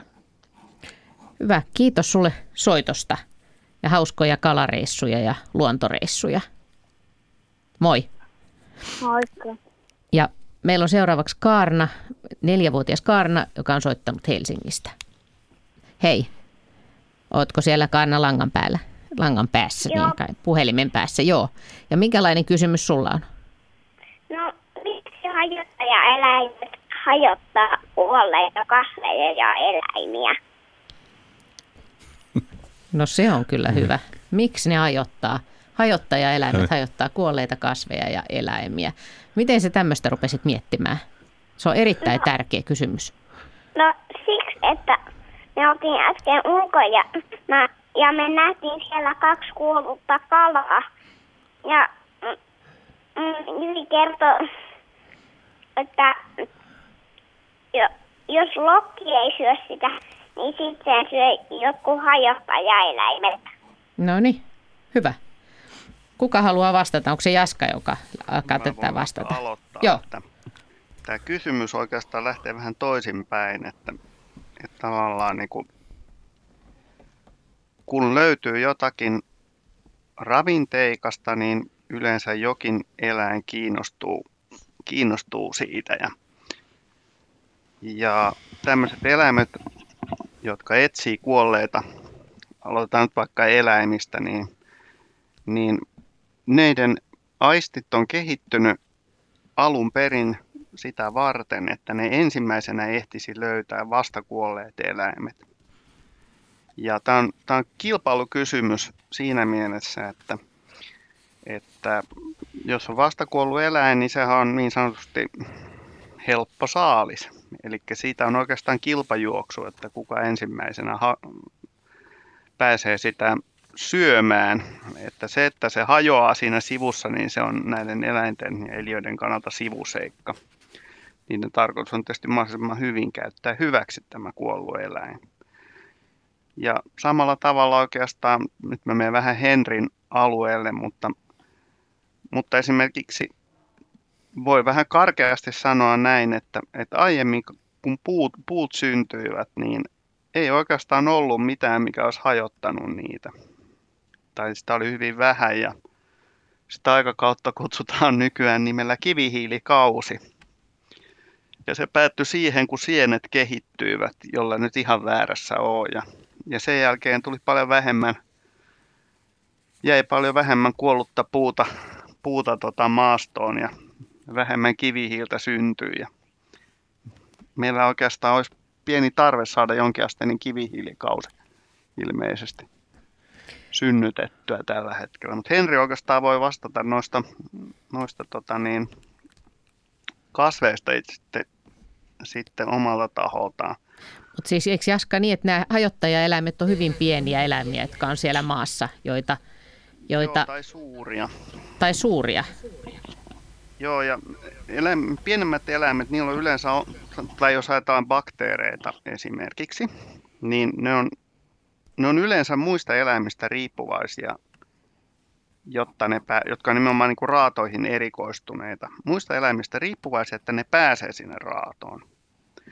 Ja ne luultavasti käyttää esimerkiksi raatokuoriaisia, tämmöisiä, niitä kutsutaan vektori on tavallaan tässä tapauksessa, se tarkoittaa niin kuin jotakin muuta eläintä tai tapaa, jolla tämmöinen hajottaja pääsee sitten raatoon käsiksi. Että on tietysti paljon bakteereita, jotka on, on hajottaa niin kuin melkein mitä vaan siinä niin kuin lähiympäristössään niin kuin kohtaa, mutta, mutta kaikkein erikoistuneimmat lajit, jotka usein on myös ne tehokkaimmat, niin ne käyttää tämmöisiä erilaisia tehokkaita tapoja päästä raatojen luo. Ne saattaa olla esimerkiksi petolinnuissa, ne saattaa olla tosiaan raatokovakuoriaisissa, jotka aktiivisesti koko ajan etsii tämmöisiä, tämmöisiä kuolleita eläimiä.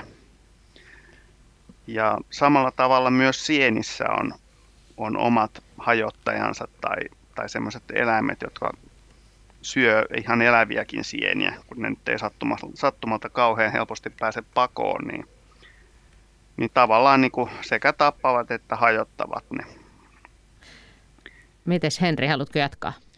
No sen verran voi jatkaa tietysti, vaikka tämä eläimiin kohdistuukin tämä kysymys, niin se mikä Jaska otti esille, että jos sanotaan, että jos ei olisi hajottavia eläimiä tai sieniä tai bakteereja, niin tämä maailma näyttäisi hyvin erilaiselta. Eli periaatteessa kaikki, mitä meidän ympärillä kasvaa, jos ei se hajoaisi, se jäisi paikalleen. Tai se kuluisi hyvin hitaasti tuulen, veden ja muiden tekijöiden vaikutuksesta. Ja silloin ravinteet eivät myöskään kiertäisi niin tehokkaasti luonnossa, niin kuin tänä päivänä tekee, mikä on oikeastaan kaiken kasvun edellytys. Ja se kivihiilikausi, mikä Jaska otti esille, niin, niin mennään ehkä 250 miljoonaa vuotta taaksepäin, eli todella pitkä aika taaksepäin. Ja sienet ja kasvit, nehän on tavallaan kehittyneet yhtä aikaa.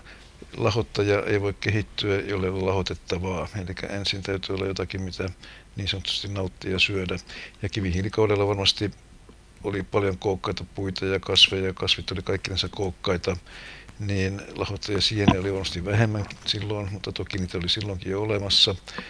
Mutta myöskin oli hyvin kosteja tai hapettomia oloja, eli monet hajottajat, niin ne elää paikoissa, jossa on ilmaa. Jos joutuu veteen, niin niiden ilma ei riitä hajottamiseen, niin silloin hajaminen pysähtyy ja kertyy tässä tapauksessa kivihiltä. Eli kaiken elollisen hajottaminen on koko luonnon kirtokulun A ja O. Juha haluaa sanoa, lisätä vielä jotain. Joo. Joo, joo, mä ajattelin, että voi mennä nelivuotiaalle vähän, vähän vaikeaksi, mutta yksi, yksi hauska tämmöinen hajottajaryhmä, mitä ei kaikki tule ajatelleeksi, että kun lähes jokainen eläin kuitenkin kakkaa, niin myös kakasta kilpaillaan, että lehmä kun on tuolla laitumella ja lantaa tulee, niin siellä on suuri joukko lantakuoriaisia, jotka innoissaan porhaltaa kohti sitä lantapaakkua ja sekin häviää sieltä sitten näiden kavereiden joukosta tai toimesta. Ja ilman näitä lantakuoriaisia, niin me todella oltaisiin aikamoisessa pulassa. Tästä on maailmalla esimerkkejä. Eli tosiaan Kaarna, tärkeäseen asiaan kiinnitit huomiota, tai aina aikuisetkaan tuu tarpeeksi ajatelleeksi näitä hajottajaeläimiä. Mutta mitäs, minkälainen tämä vastaus oli? Aika monimutkainen vastaus vai mitä? Mm, no. Joo. Kyllä mä niin kuin ymmärsin, Joo, että joo. mitä se Että- niin kuin vastasi. Hyvä. Se on hienoa. Erittäin hyvä. Joo, ja nimenomaan, että ne syö, ne, ne syö sitten ne kalat, jos ei, jos ei muut syö. Ja ne tulee uudestaan kiertoon. Mutta hieno kysymys ja hieno havainto sulla ja hieno ajatus. No niin, hauskaa kevään jatkoa. Mä otan muutaman lyhyen kysymyksen tässä välissä, eli näitä sähköpostikysymyksiä, vaikka meillä on jo seuraava soittaja langalla, eli, mutta otetaan muutama näitä, koska näitäkin on tullut ihan valtavasti. Miksi linnut eivät saa sähköiskua istuessaan voimalinjoilla, kysyy Talvi, 9-vuotias. No periaatteessa isokokoinen lintu voisi saada, jos se on tarpeeksi iso ja yltää pyrstö toiseen lankaan tai maahan, mutta kun se on vaan siinä langan päällä ja se on suojattu se lanka, niin se ei yhdisty mihinkään. näin lyhyesti. Sitten miksi sammakoiden häntä häviää, kysyy kuusivuotias Frida Espoosta. No sammakoillahan on häntä silloin, kun ne on nuijapäinä ja elää siellä vedessä ja se on hyvin kätevä väline siellä vedessä liikkumiseen. Sitä on hyvä huiskia sillä, siellä vedessä ja sitten kun ne nousevat maalle ja niille kasvaa ne takajalat, jotka taas on käteviä pomppimiseen, niin se häntä jää tarpeettomaksi. Mutta on semmoisiakin sammakkoeläimiä tai sammakon sukuisia eläimiä, niin kuin vesiliskot, joita kutsutaan nykyään mantereiksi, niin niillähän säilyy se häntä. Ne, niillä on samanlainen elämänkierto kuin sammakoillakin, eli ne syntyy vedessä jossakin lammikossa munista ja niillä on poikasena tämmöinen häntä, mutta se säilyy sitten myöskin näillä aikuisilla. Mutta sammakoilla, kun ne kehittyy tämmöisiksi hyppiviksi otuksiksi, niin se häntä jää siihen liikkumiseen tarpeettomaksi ja silloin ne voi, se voi surkastua pois. Sitten Eeva, kahdeksanvuotias, kysyy myöskin, tämä on sisiliskokysymys. Seurasimme sisiliskoja, joita oli iso joukko puupinon päällä olevalla pressulla. Sisiliskot joivat vettä ja näimme, kuinka yksi niistä söi hämähäkin. Kuinka suuren hämähäkin sisilisko voi syödä ja mitä muuta ne syövät?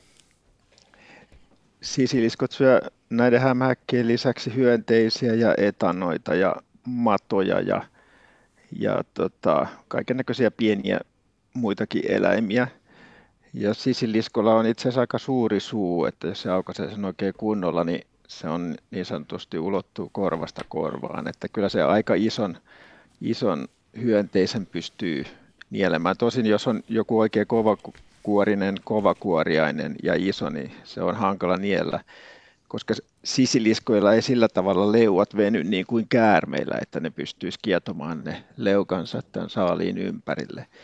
Mutta sanotaan nyt, että tuommoinen normaali 15 senttiä pitkä sisilisko, niin se pystyy kyllä semmoisen aika, aika paksun etanan nielemään kyllä aika suhteellisen helposti. Sitten vielä yksi WhatsAppiin tullut kysymys. Hei, olen Mauri, kahdeksan vuotta Kangasalta ja haluaisin kysyä kaksi asiaa. Eli miksi ampiaiset kommunikoivat vain tanssimalla ja onko muurahaisilla ja hämähäkeillä korvia?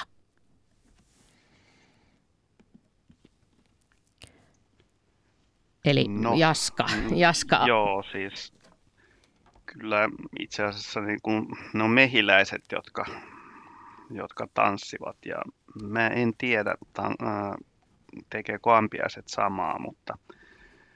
Se voi olla, että tässä on mehiläisiä pystyy, tarkoitettu, joo. No, mutta joka tapauksessa niin nämä kummankin ryhmän pistiäiset, niin ne pystyy johdattamaan johdattamaan tota lajitoverinsa samasta pesästä niin löytämälleen aterialle tai, tai ravintokohteelle.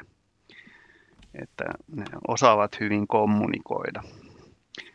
Ja mitä taas tulee, tulee tota niin, muurahaisten ja hämähäkkien korviin. Tämä varmaan tulee myös siitä, kun puhuttiin niistä perhosista aikaisemmin? Joo, mun täytyy vähän miettiä, no miettiä tätä. Mä en ole ollenkaan varma, varma nyt, että... Jaska ehtii vetäytyä miettimään että tätä siksi aikaa. Joo. Mä olettaisin, että, että muurahaiset kuulee ääniä, mutta mä en itse asiassa tiedä, missä niiden niin sanotut korvat ovat. Mä, Sano mä uskoisin näin. Hämähäkeestä mun täytyy sanoa, että mä en itse asiassa tiedä, mutta hämähäkit on hyvin karvapeitteisiä ja hyvin herkkiä erilaisille tuntemuksille. Yleensä ne, mä en ole ikinä nähnyt, että ne reagoisi esimerkiksi niin kuin avainten kilkutteluun tai, tai muihin ääniin sinänsä, mutta ne on hyvin herkkiä ilmavirralle ja tämmöiselle, että jos puhuu kovalla äänellä, niin ne varmaan tuntee sen, että nyt jotain tapahtuu lähiseudulla, koska niiden karvat ottaa tätä väreilyä hyvin vastaan. Eikö semmoisia rummuttavia hämähäkkejä ole? No, sitä mä ensin sanoa, että Joo, mutta mut sinnepä se, että ne nimenomaan rummuttaa. Eli se, se voi hyvin niin kuin taas olla se, että ne tuntee jaloillaan sen. Mä en, mä en välttämättä sano, että ne sillä ei kuulisi, mutta ne, niillä on siis hyvin kehittynyt tuntoaisti. Hyvä, mutta... mutta mun täytyy sanoa, että mä en tiedä tätä asiaa, että no niin. kuulevatko ne. Eli Mauri kysyi niin kiperän kysymyksen, että Jaskakaan ei tiedä ja se on jo hämmästyttävää. Tota, meillä on seuraava se on soittaja. vaan tervettä ainakin mulle. se, on, se on hyvä. Seuraava soittaja on, on Hyvinkäältä Ameli, yhdeksänvuotias. Iltaa. Mo, no niin. Joo. Ja mitä, minkälainen kysymys sulla on? Osaako etänät uida? No niin. Osaako etanat uida? Mitäs Jaska tämä kysymys? Jaa, mä sanoisin, että etanoiden uimataito on, on tota parhaimmillaankin vain hyvin marginaalinen, eli ei etanot kyllä mun mielestäni ui, että se on sitten niin kuin henkensä pitimiksi ne voi yrittää päästä vedestä pois eri keinoin tai kellua limansa avulla, mutta tuolla vartalolla ja noilla ulokkeilla niin uimaliikkeiden teko voi olla aika haastavaa. Että... Niin, ei ainakaan Mut, suomalaiset etanat, mutta onhan niitä mutta, merietanoita sitten. Joo, mutta ne ei, ole ollenkaan, ne mm. ei ole samaa porukkaa. Mä olin juuri tulossa tähän, että merietanathan on tunnettuja balleriinoja ja tanssivat ja liikkuvat ja sukeltavat ja uivat ja ties mitä hyvänsä, mutta ne ei ole samoja, samoja etanoita kuin mitä meillä on maalla. Miten se etä... vedessä on kotiloita. Niin. Miten se etanoiden hengittäminen muuten siellä vedessä, että jos mä saan tähän huudella väliin, niin Joo. niin onhan meillä vedessä eläviä etanoita, eli monenlaisia limakotiloita ja kiekkokotiloita ja tämmöisiä, jotka oikeastaan, ne on sitten samaa porukkaa ja niillähän on semmoinen hengitysputki, saattaa olla aika pitkäkin, joka ne pystyy sitten työntämään pinnalle ja hengittämään tätä ilma, samaa ilmaa kuin mekin, mutta osa näistä vedessä elävistä etanoista on semmoisia niin sanottuja kiduskotiloita, jotka pystyy ottamaan sen hapen suoraan sieltä vedestä, eikä ne tarvitse tätä ilmassa olevaa happea. Eli ne pystyy hengittämään veden allakin. Mutta sitten osa näistä maalla elävistä etanoista, niin ne pystyy kyllä ihan pienenä kulkemaan siinä veden pintakalvossa. Niillähän on se semmoinen antura jalka, joka tuottaa limaa ja ne saattaa tyynellä veden pinnalla niin esimerkiksi pienen lätäkön ylittää sillä tavalla, että ne mönkii varovasti sitä pintakalvoa pitkin, mutta se onnistuu vain hyvin pieniltä etanoilta. Mutta ei sitäkään ehkä uimiseksi voi sanoa, mutta ehkä vetten päällä kävelemiseksi. Joo, sekin aika jännittävää. Mites Ameli, miten sulle tuli mieleen tämä kysymys? Mm, no kun meidän mummilla on niin paljon etanoita, mä oon nähnyt, niin mä oon kerännyt niitä. Niin, niin ootko nähnyt, että, että ne uis vai että ei ui? Mm, en ole nähnyt, että ne ui. Joo, niin sitten sä ajattelit, rupesit miettimään sitä, että miten niiltä uiminen sujuu. Joo. Joo. Täällä on muuten Maija, seitsemänvuotias, kysynyt myöskin etanoista, että miten etanat syntyvät. Syntyvätkö pieninä etanoina vai nuijapäinä tai vastaavina, kuten sammakko? No jos mä vastaan tähän, niin etanat munii suurin osa etanoista munii. Ja tota, niillä on sikäli erikoinen se elämä, että tota, kaikki etanat munii. Eli kaikissa etanoissa on samassa etanassa sekä se tyttö että poika sukupuoli. Ja ne vaan vaihtavat niitä sukupuoli kromosomeja keskenään ja kaikki etanat munii. Ne on tämmöisiä vähän erikoisia siinä mielessä. Mutta että munat usein sitten aika monilla äh, lajeilla ne talvehtii ja sitten keväällä ne kuoriutuu, kun lämpö, tulee lämpimämmät ke- kelit ja ne lähtee liikkeelle. Sitten silloin ne pikkuetanat. Mistä, Ameli, mistä sä oot niitä etanoita löytänyt siellä? Oliko se mummin pihalla vai? No niin kuin puurungoissa ja kivien siellä. Kivien päällä ja sitten mä oon nähnyt nurmikolla. Joo, onko niitä ollut niin kuin tosi tosi paljon vai? On ollut aika paljon. Joo, minkä näköisiä ne on? No, niillä on semmoinen kotilo ja sitten... Niin, että niillä on se koti mukana, niin kuin. Ai Että onko niillä niin kuin se koti mukana? On. Joo. No, minkä kokoisia ne on ja minkä värisiä? Mm, no ne on semmoisia kotilla, taitaa olla niin kuin, vähän niin kuin ruskea sitten no, taitaa olla sisältä semmoisia niin kuin läpinäkyviä. Joo. Joo, ne on varmasti varmaankin lehtokotiloita. Ne on aika yleisiä monissa puutarhoissa ja joidenkin, joissakin paikoissa niitä on niin paljon, että ne on ihan harmillisen yleisiä, että ne syö aika paljon sitten puutarhakasveja, niin kuin salaatteja ja muita. Ja sen takia niitä varmaan mummi mielellään pistää sinut keräämäänkin sieltä puutarhasta. Tykkäätkö etanoista tai kotiloista? Tykkään. Joo. Aika hauska katsella, miten ne liikkuu ja jää semmoinen limavana jälkeen. Niin. Joo. Kiitos soitosta ja hyvästä kysymyksestä. Joo. Joo. Moi. Minna. Joo. Mä oon nyt selvittänyt tämän. Tuota, niin, muurahaiset ja Joo. Tätä Muurahaiset odotimme. ja- Joo. hämähäkkien kuulemisia. Ja se on juurikin niin kuin mä tuossa valistuneesti arvasin, että hämähäkillä ei ole varsinaista kuuloa, mutta nimenomaan niiden tämä karvapeit, hyvin hieno, hieno tota karvapeiti on se, jolla ne pystyy aistimaan värähtelyitä, joita äänetkin ovat, mutta, mutta niin näin. Itse asiassa muurahaiset, mä tiesin, että ne tuottaa itse ääniä ja hinkkaamalla ja hankaamalla ja niin poispäin. Ja, ja niiden, niin, niilläkään oikeastaan ole ahtassa mielessä korvia, vaan, mutta ne on sellainen elin, joka, joka aistii. Se on niin kuin, ää, jaloissa ja se aistii värinöitä ja värinää ja tärinää.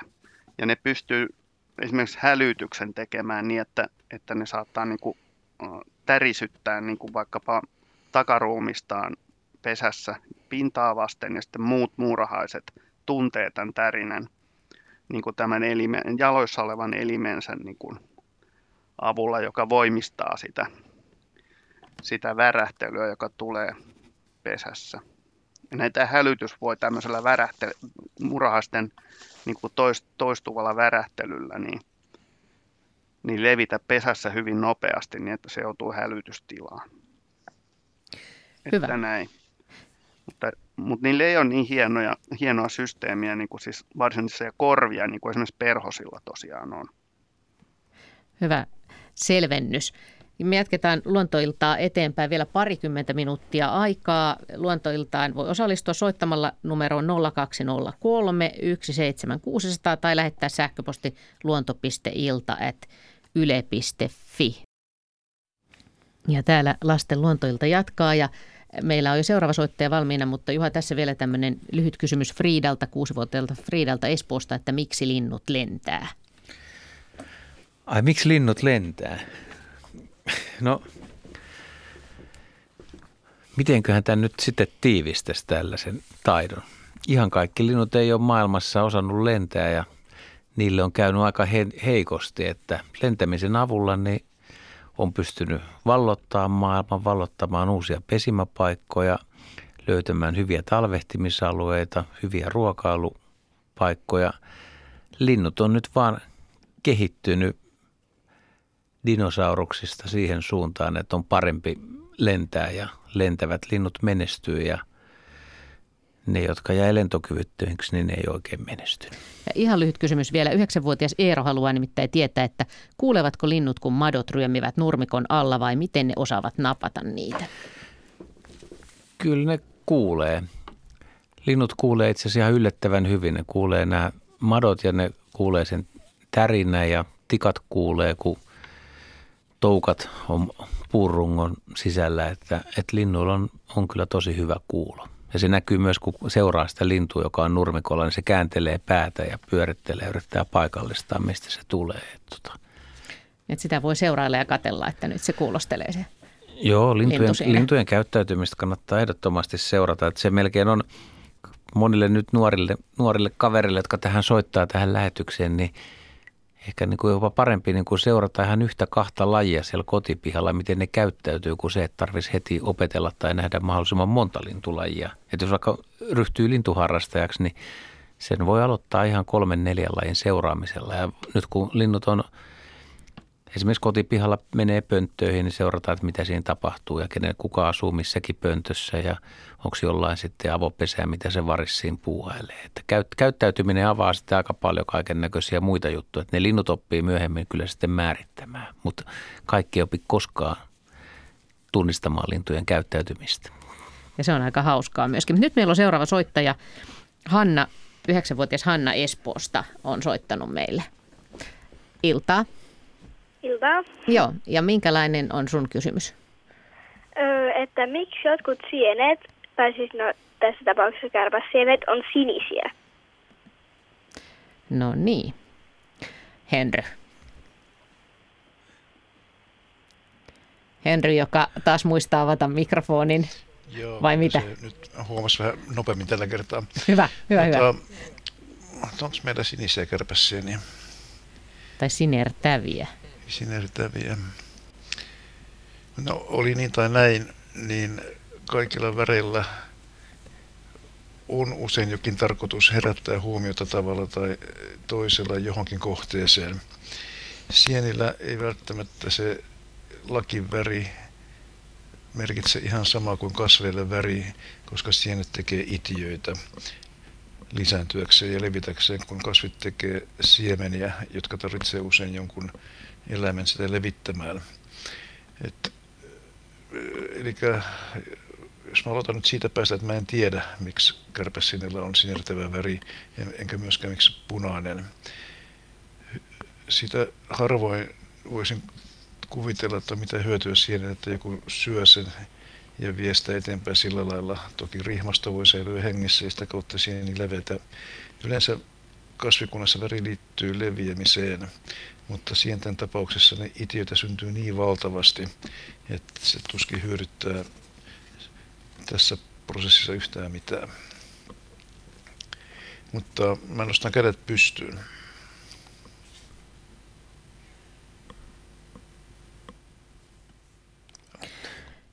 Jaa, niin sä nostat Henry, kädet pystyy siis vai? Joo, kyllä mä nostan kädet pystyyn. Mä en osaa vastata. Ei sillä väliä, mistä väristä me nyt puhutaan. Että et mikä on se hyöty sienille, että niillä on väri, värikkyyttä.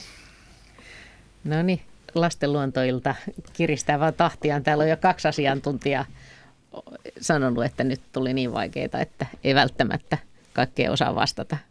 Mutta totahan voi vähän kiertää sillä, sillä vanhalla hommalla, että ei, ei luonnossa ei kaikesta tarvitse olla välttämättä hyötyä ja ihminen ehkä miettii usein sen niin kuin jonkun hyödyn kannalta.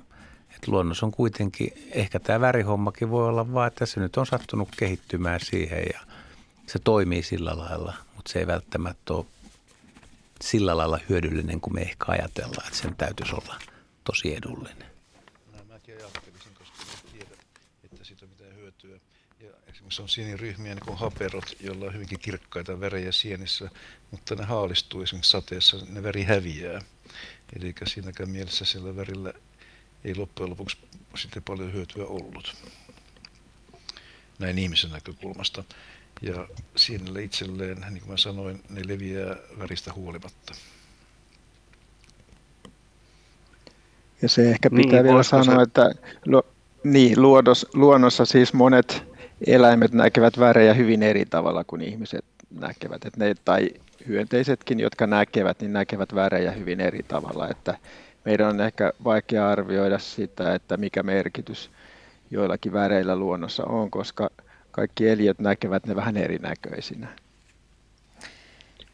Joo. No ja jos ajatellaan, että mitkä sieniä saalistaa tai mitkä iskee sienien kimppuun, niin ekana niiden kimppuun iskee yleensä sienisääsket, jotka porailee siellä ja, ja erilaiset sienillä elävät kovakuoriaiset. Ja, ja niitä ei kyllä väreillä hämätä, vaan veikkaisin näin, että ne menee hajun perusteella ja siitä jää aina kiinni. Mutta Hanna, hieno kysymys sulla. Kiitos siitä. Ja semmoista, mitä vielä voi miettiä, että pyrkivätkö sienet viestimään, että älä koske minuun. Onko se Hanna käynyt paljon sieniretkillä? No vanhempien mukana yleensä. Joo, mutta sienissähän on tosi hienoja väriä kyllä, että kysymys oli erittäin, erittäin hyvä. Joo. Verran, jos voi pikkasen jatkaa, niin sienissä on myöskin veriaineita, muitakin kuin niitä, mitä me nähdään lakin pintakelmulla, niin sienillähän värjätään paljon lankoja, villalankoja, kenties jotakin muutakin. Eli väriaineita niissä on niin sienen sisällä kuin pintakelmussakin, mutta tuohan olisi sellainen aihe, jonka joku voisi ottaa selvittääkseen. Hyvä, hyvä huomio.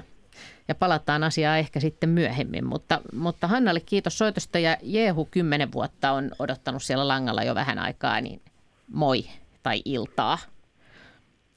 Moikka. Kuuletko? Joo. Ja minkälainen on sun kysymys? Että paljonko Suomessa on haikaroita, kun ne on muuttanut ehkä suurimmaksi osaksi tuolta Virosta tullut Suomeen, kun ne on muuttanut, niin paljonko niitä on? Mä oon itse nähnyt kaksi. Mitäs haikaralaji sä oot nähnyt? Oletko nähnyt semmoista harmaata vai nyt näitä uusia, näitä valkoisia haikaroita? No ainakin harmaa haikara ja sitten ehkä jotain vähän semmoista tummemman sävystä. Joo. Suomessa, Suomessa tavallaan nähdään neljää haikaralajia. Harmaa haikara, mikä on yleinen Ruovikkolahdilla t- tähän aikaan. Sitten on tota, kaulushaikara, mikä on semmoinen ruskea. Sen näkee aika harvoin, mutta silloin semmoinen ääni, kun puhaltaisi kumeeseen tai isoon pulloon, semmoinen buu, buu, buu, kuuluu kesäyössä. Sitten on No niin, Toi- nyt kuuluukin. Joo. Joo, sitten kattohaikara, mikä on tämmöinen Virossa ollut perinteinen savupiippujen lintu, mustavalkoinen punainen porkkananokka. Ja nyt tämä uusi, tämä jalohaikara, mikä on kokonaan valkoinen. Ja näitä kaikkia neljää kyllä voi nähdä Etelä-Suomessa ja tuolla länsirannikolla pohjoiseenkin asti harmaahaikarat ja kaulushaikarat on yleisiä. Lukumääristä en ihan tarkkaan osaa sanoa, että tuhansissahan mennään näissä harmaahaikaroissa ja kaulushaikaroissa ja kattohaikara ei ole pesinyt Suomessa kuin kerran eikä jalohaikarakaan kuin yhden tai kaksi kertaa, mutta tänä vuonna varmaan kyllä jalohaikara pesi. Tota. Mutta sä olit siitä toisesta lajista vähän epäselvä. Voisiko se olla se kaulushaikara, semmoinen tumma, vähän pienempi? Joo. Oletko kuullut sitä kaulushaikaran puhallusta, tuota kumeaa puhallusta, mikä kuuluu äsken koskaan? En mä kyllä sitä kuullut, mutta mä olin tuossa silloin ihan Venäjän rajalla, niin siellä lenteli kaksi haikaraa. Toinen oli harmaa haikara ja toinen oli jonkin verran tummempi. Joo. Ja sitten on vielä yksi, yksi laji tuossa, mikä havaitaan kyllä joka vuosi, on vielä mustahaikara. Se on tämän kattohaikara, tämmöinen vähän sisarlaji, vähän pienempi, mutta tota, tota, tota, minkäkään sä oot, oot sä voinut sitten kyllä sen kaulushaikaran siellä rajan pinnassa nähdä. Kyllä, se, kyllä niitäkin lennossa nähdään Ruovikkolahtien yllä, mutta tota, harvemmin. Se usein kyllä sitten, kun se muuttaja tulee, niin se, se jysähtää sitten sinne omalle kotilahdelle ja sitten se yön pimeänä tunteena ja myös päivisinkin saattaa, saattaa kumisevaa ääntä päästellä. Ja se oli kyllä ihan niin kuin jossain keskipäivällä. Että mä epäilen, että se oli musta haikara, koska se taisi se, koska siinä asui yksi henkilö, niin se taisi, tot, niin se taisi sanoa, että se olisi musta haikara. Mä en ole ihan varma. No sitten onneksi olkoon vaan, se on hyvä, se on harvinainen lintu, että, tota, että joka vuosi vaan muutamia yksilöitä harhautuu tänne. Ei ole koskaan Suomessa pesinyt ja en ole itsekään kyllä montaa kertaa nähnyt ja kaikki mun näkemät mustahaikarat taitaa olla bongattuja, että mä oon saanut tiedon sitten, että ei ole tarvinnut välttämättä mennä kuin kahden kilometrin päähän, mutta kaveri on soittanut, että nyt on tulossa meren yli mustahaikara, että menen rantaan ja olen nähnyt, mutta en ole koskaan, ei ole tullut sillä lailla ihan spontaanisti koskaan muistaakseni retkellä vastaan. Komea havainto sulla. Mustahaikara on kyllä Kun sehän oli, Suomessa. että oliko se sitten siinä, oliko se se, kun siinä oli se harmaa haikara ja sitten siinä oli se musta haikara, niin oliko se se, joka oli lennellyt siitä jo, ö, tot, lennellyt siinä jo niin kuin kauemmin, pari päivää vai pari viikkoa. Ja sitten siinä oli toinen, joka tuli siihen ihan siinä lähiaikoina. Joo. Joo, Jaska halusi sanoa vielä jotain. Niin joo, siis mun tietääkseni mustahaikaraa on kyllä pesinyt Suomessa, mutta, mutta siitä on hyvin kauan ja että se olisi niin kuin joskus 1700-luvulla sillä niin kuin ollut pesivänä. Joo. Joo. Et, mutta se on tämmöinen niin kuin klassinen euro, eurooppalainen metsälaji ja sen pesän löytäminen ei ole kovin helppoa, mutta, mutta niin kuin Juha sanoi, niin tuossa Virossa ja, ja tuossa Venäjän puolella Karjalassa sitä on jo pesivänä. Mutta hieno havainto. Ikimetsien laji. Hieno havainto sulle. Kiitos soitosta ja hyviä linturetkiä jatkossakin. Moi. Ja me vielä yksi soittaja ehditään tänä iltana, eli viisivuotias Kristian on soittanut tänne. Moi. Heippa. Joo, ja minkälainen kysymys sulla on? No, että miksi tota, noi kukat kukkii? Aa, miksi kukat kukkii? Niin, sä soitat Kaarinasta siis, ja ootko katsellut paljon kukkia tänä keväänä? Kyllä on nähnyt täällä kotipihas aika paljon kukkia, mutta en silleen, silleen että mä olisin tarkoituksella etsinyt kukkia ja katsonut. Joo, minkä värisistä kukista sä tykkäät? No, no jos nyt yksi pitäisi valita, niin punainen. Joo, se on, se on hieno väri se. No annetaan Henrylle, Henry vastata kysymykseen, miksi kukat kukkivat. No tämä oikeastaan vähän sivua taas edellistä aihetta sienien väreistä, niin mutta tällä kertaa on enemmän vastauksia. Eli kukkien tehtävä on houkutella eläimiä, yleensä eläimiä itsensä luokse, koska kukissa on sekä heteitä että emiä. Joskus ne on samassa kasvissa, joskus eri kasvissa. Ja erilaiset eläimet, hyönteiset, kuten kimalaiset, kun ne vierailee vaikkapa ensin kasvilla, eli poikakasvissa, jolla heteitä, niin niiden turkkiin tarttuu usein siitepölyä, jonka ne vie sitten kasville, emikasville, eli tyttökasville, ja hedelmöittää sen. Eli kukkien tarkoitus on auttaa kasvien lisääntymisessä. Ja siihen tarkoitukseen kukkia on kehittynyt hyvin monennäköisiä niin muodolta kuin väriltään ja usein ne on erikoistunut tiettyihin pölyttäjähyönteisiin, joskus myöskin lintuihin, mutta ei kuitenkaan Suomessa. Ne on punaiset kukat sitten tuolla lämpimissä maissa, joita linnut tai kolibrit pölyttelee niissä paikoissa, mutta kyseessä on se, että kasvi lisääntyy siemenistä ja siihen tarvitaan poikakasvin siitepölyä ja tyttökasvin emiä, joka sitten tekee siemeniä. Ja näin kasvi voi levitä uusille paikoille. Ja mitä hienompi väritys tai erikoisempi väritys on, niin sitä erikoistuneempi on se pölytystapahtuma, että sinne tulee tiettyä hyönteisryhmää sitä pölyttämään ja varmistaa siten sen, että siitä pöly ei päädy väärään paikkaan, väärälle kasville. Eli kukkia on olemassa, jotta kasvit tekisivät siemeniä, lisääntyisivät ja leviäisivät. Ja ne kukat siis houkuttelee niitä hyönteisiä, että ne on tavallaan niitä varten. Tavallaan on niitä varten, eli siinä on tämmöinen yhteinen yhteiselo ollut kukkien ja hyönteisten välillä siitä asti, kun kukkakasvit on kehittyneet. Kannatti erikoistua tiettyihin hyönteisiin. Toki meillä on sitten tuulipölytteisiä kasveja, jotka pelaa sitten enemmän sattuman varassa, mutta siitä pölyä syntyy sitten niin valtavasti niissä, että tuuli kuljettaa sen todennäköisyydellä riittävän usein oikeaan paikkaan, jotta siemeniä voisi taas syntyä. Ja tuulipölytteisiä kasveja on nimenomaan tähän aikaan vuodesta, kun lehdet eivät ole vielä puhjenneet, on norkkoja, käpyjä, tai emikäpyjä, hedekäpyjä, hävupuissa, koivuissa, lepissä, niin pajuissa, niin nyt tuulipölytteisten kasvien aika on juuri nyt. Kiitos Kristian. Oliko vasta, tyydyttikö tämä vastaus sua? Joo, kyllä ihan. Joo, se oli erittäin hyvä ja, hyvä ja tärkeä kysymys ja ajankohtainen nyt taas näin keväällä. Siinä oli kaikki puhelut, mitä ehdittiin tällä hetkellä tai tässä lähetyksessä. Otetaan muutama sähköpostikysymys vielä. Täällä onkin tällainen kaikille. Linus 5-vuotias Maskusta kysyy, tämä on vähän kiperä, että mikä on kaikkien eniten arka eläin Suomessa? Mitä sanotte, raatilaiset? Sitä, mitä ei koskaan nähty. Niin se on niin arka, että Joku sitä ei päästäisistä. ne on niin arkoja lähtemään tästä maailmasta, että, että pitää ostaa varovainen, kun niitä kohtaa. Onko Heidi päästäinen hyvä ehdotus? No joo, päästäinen varmaan joo.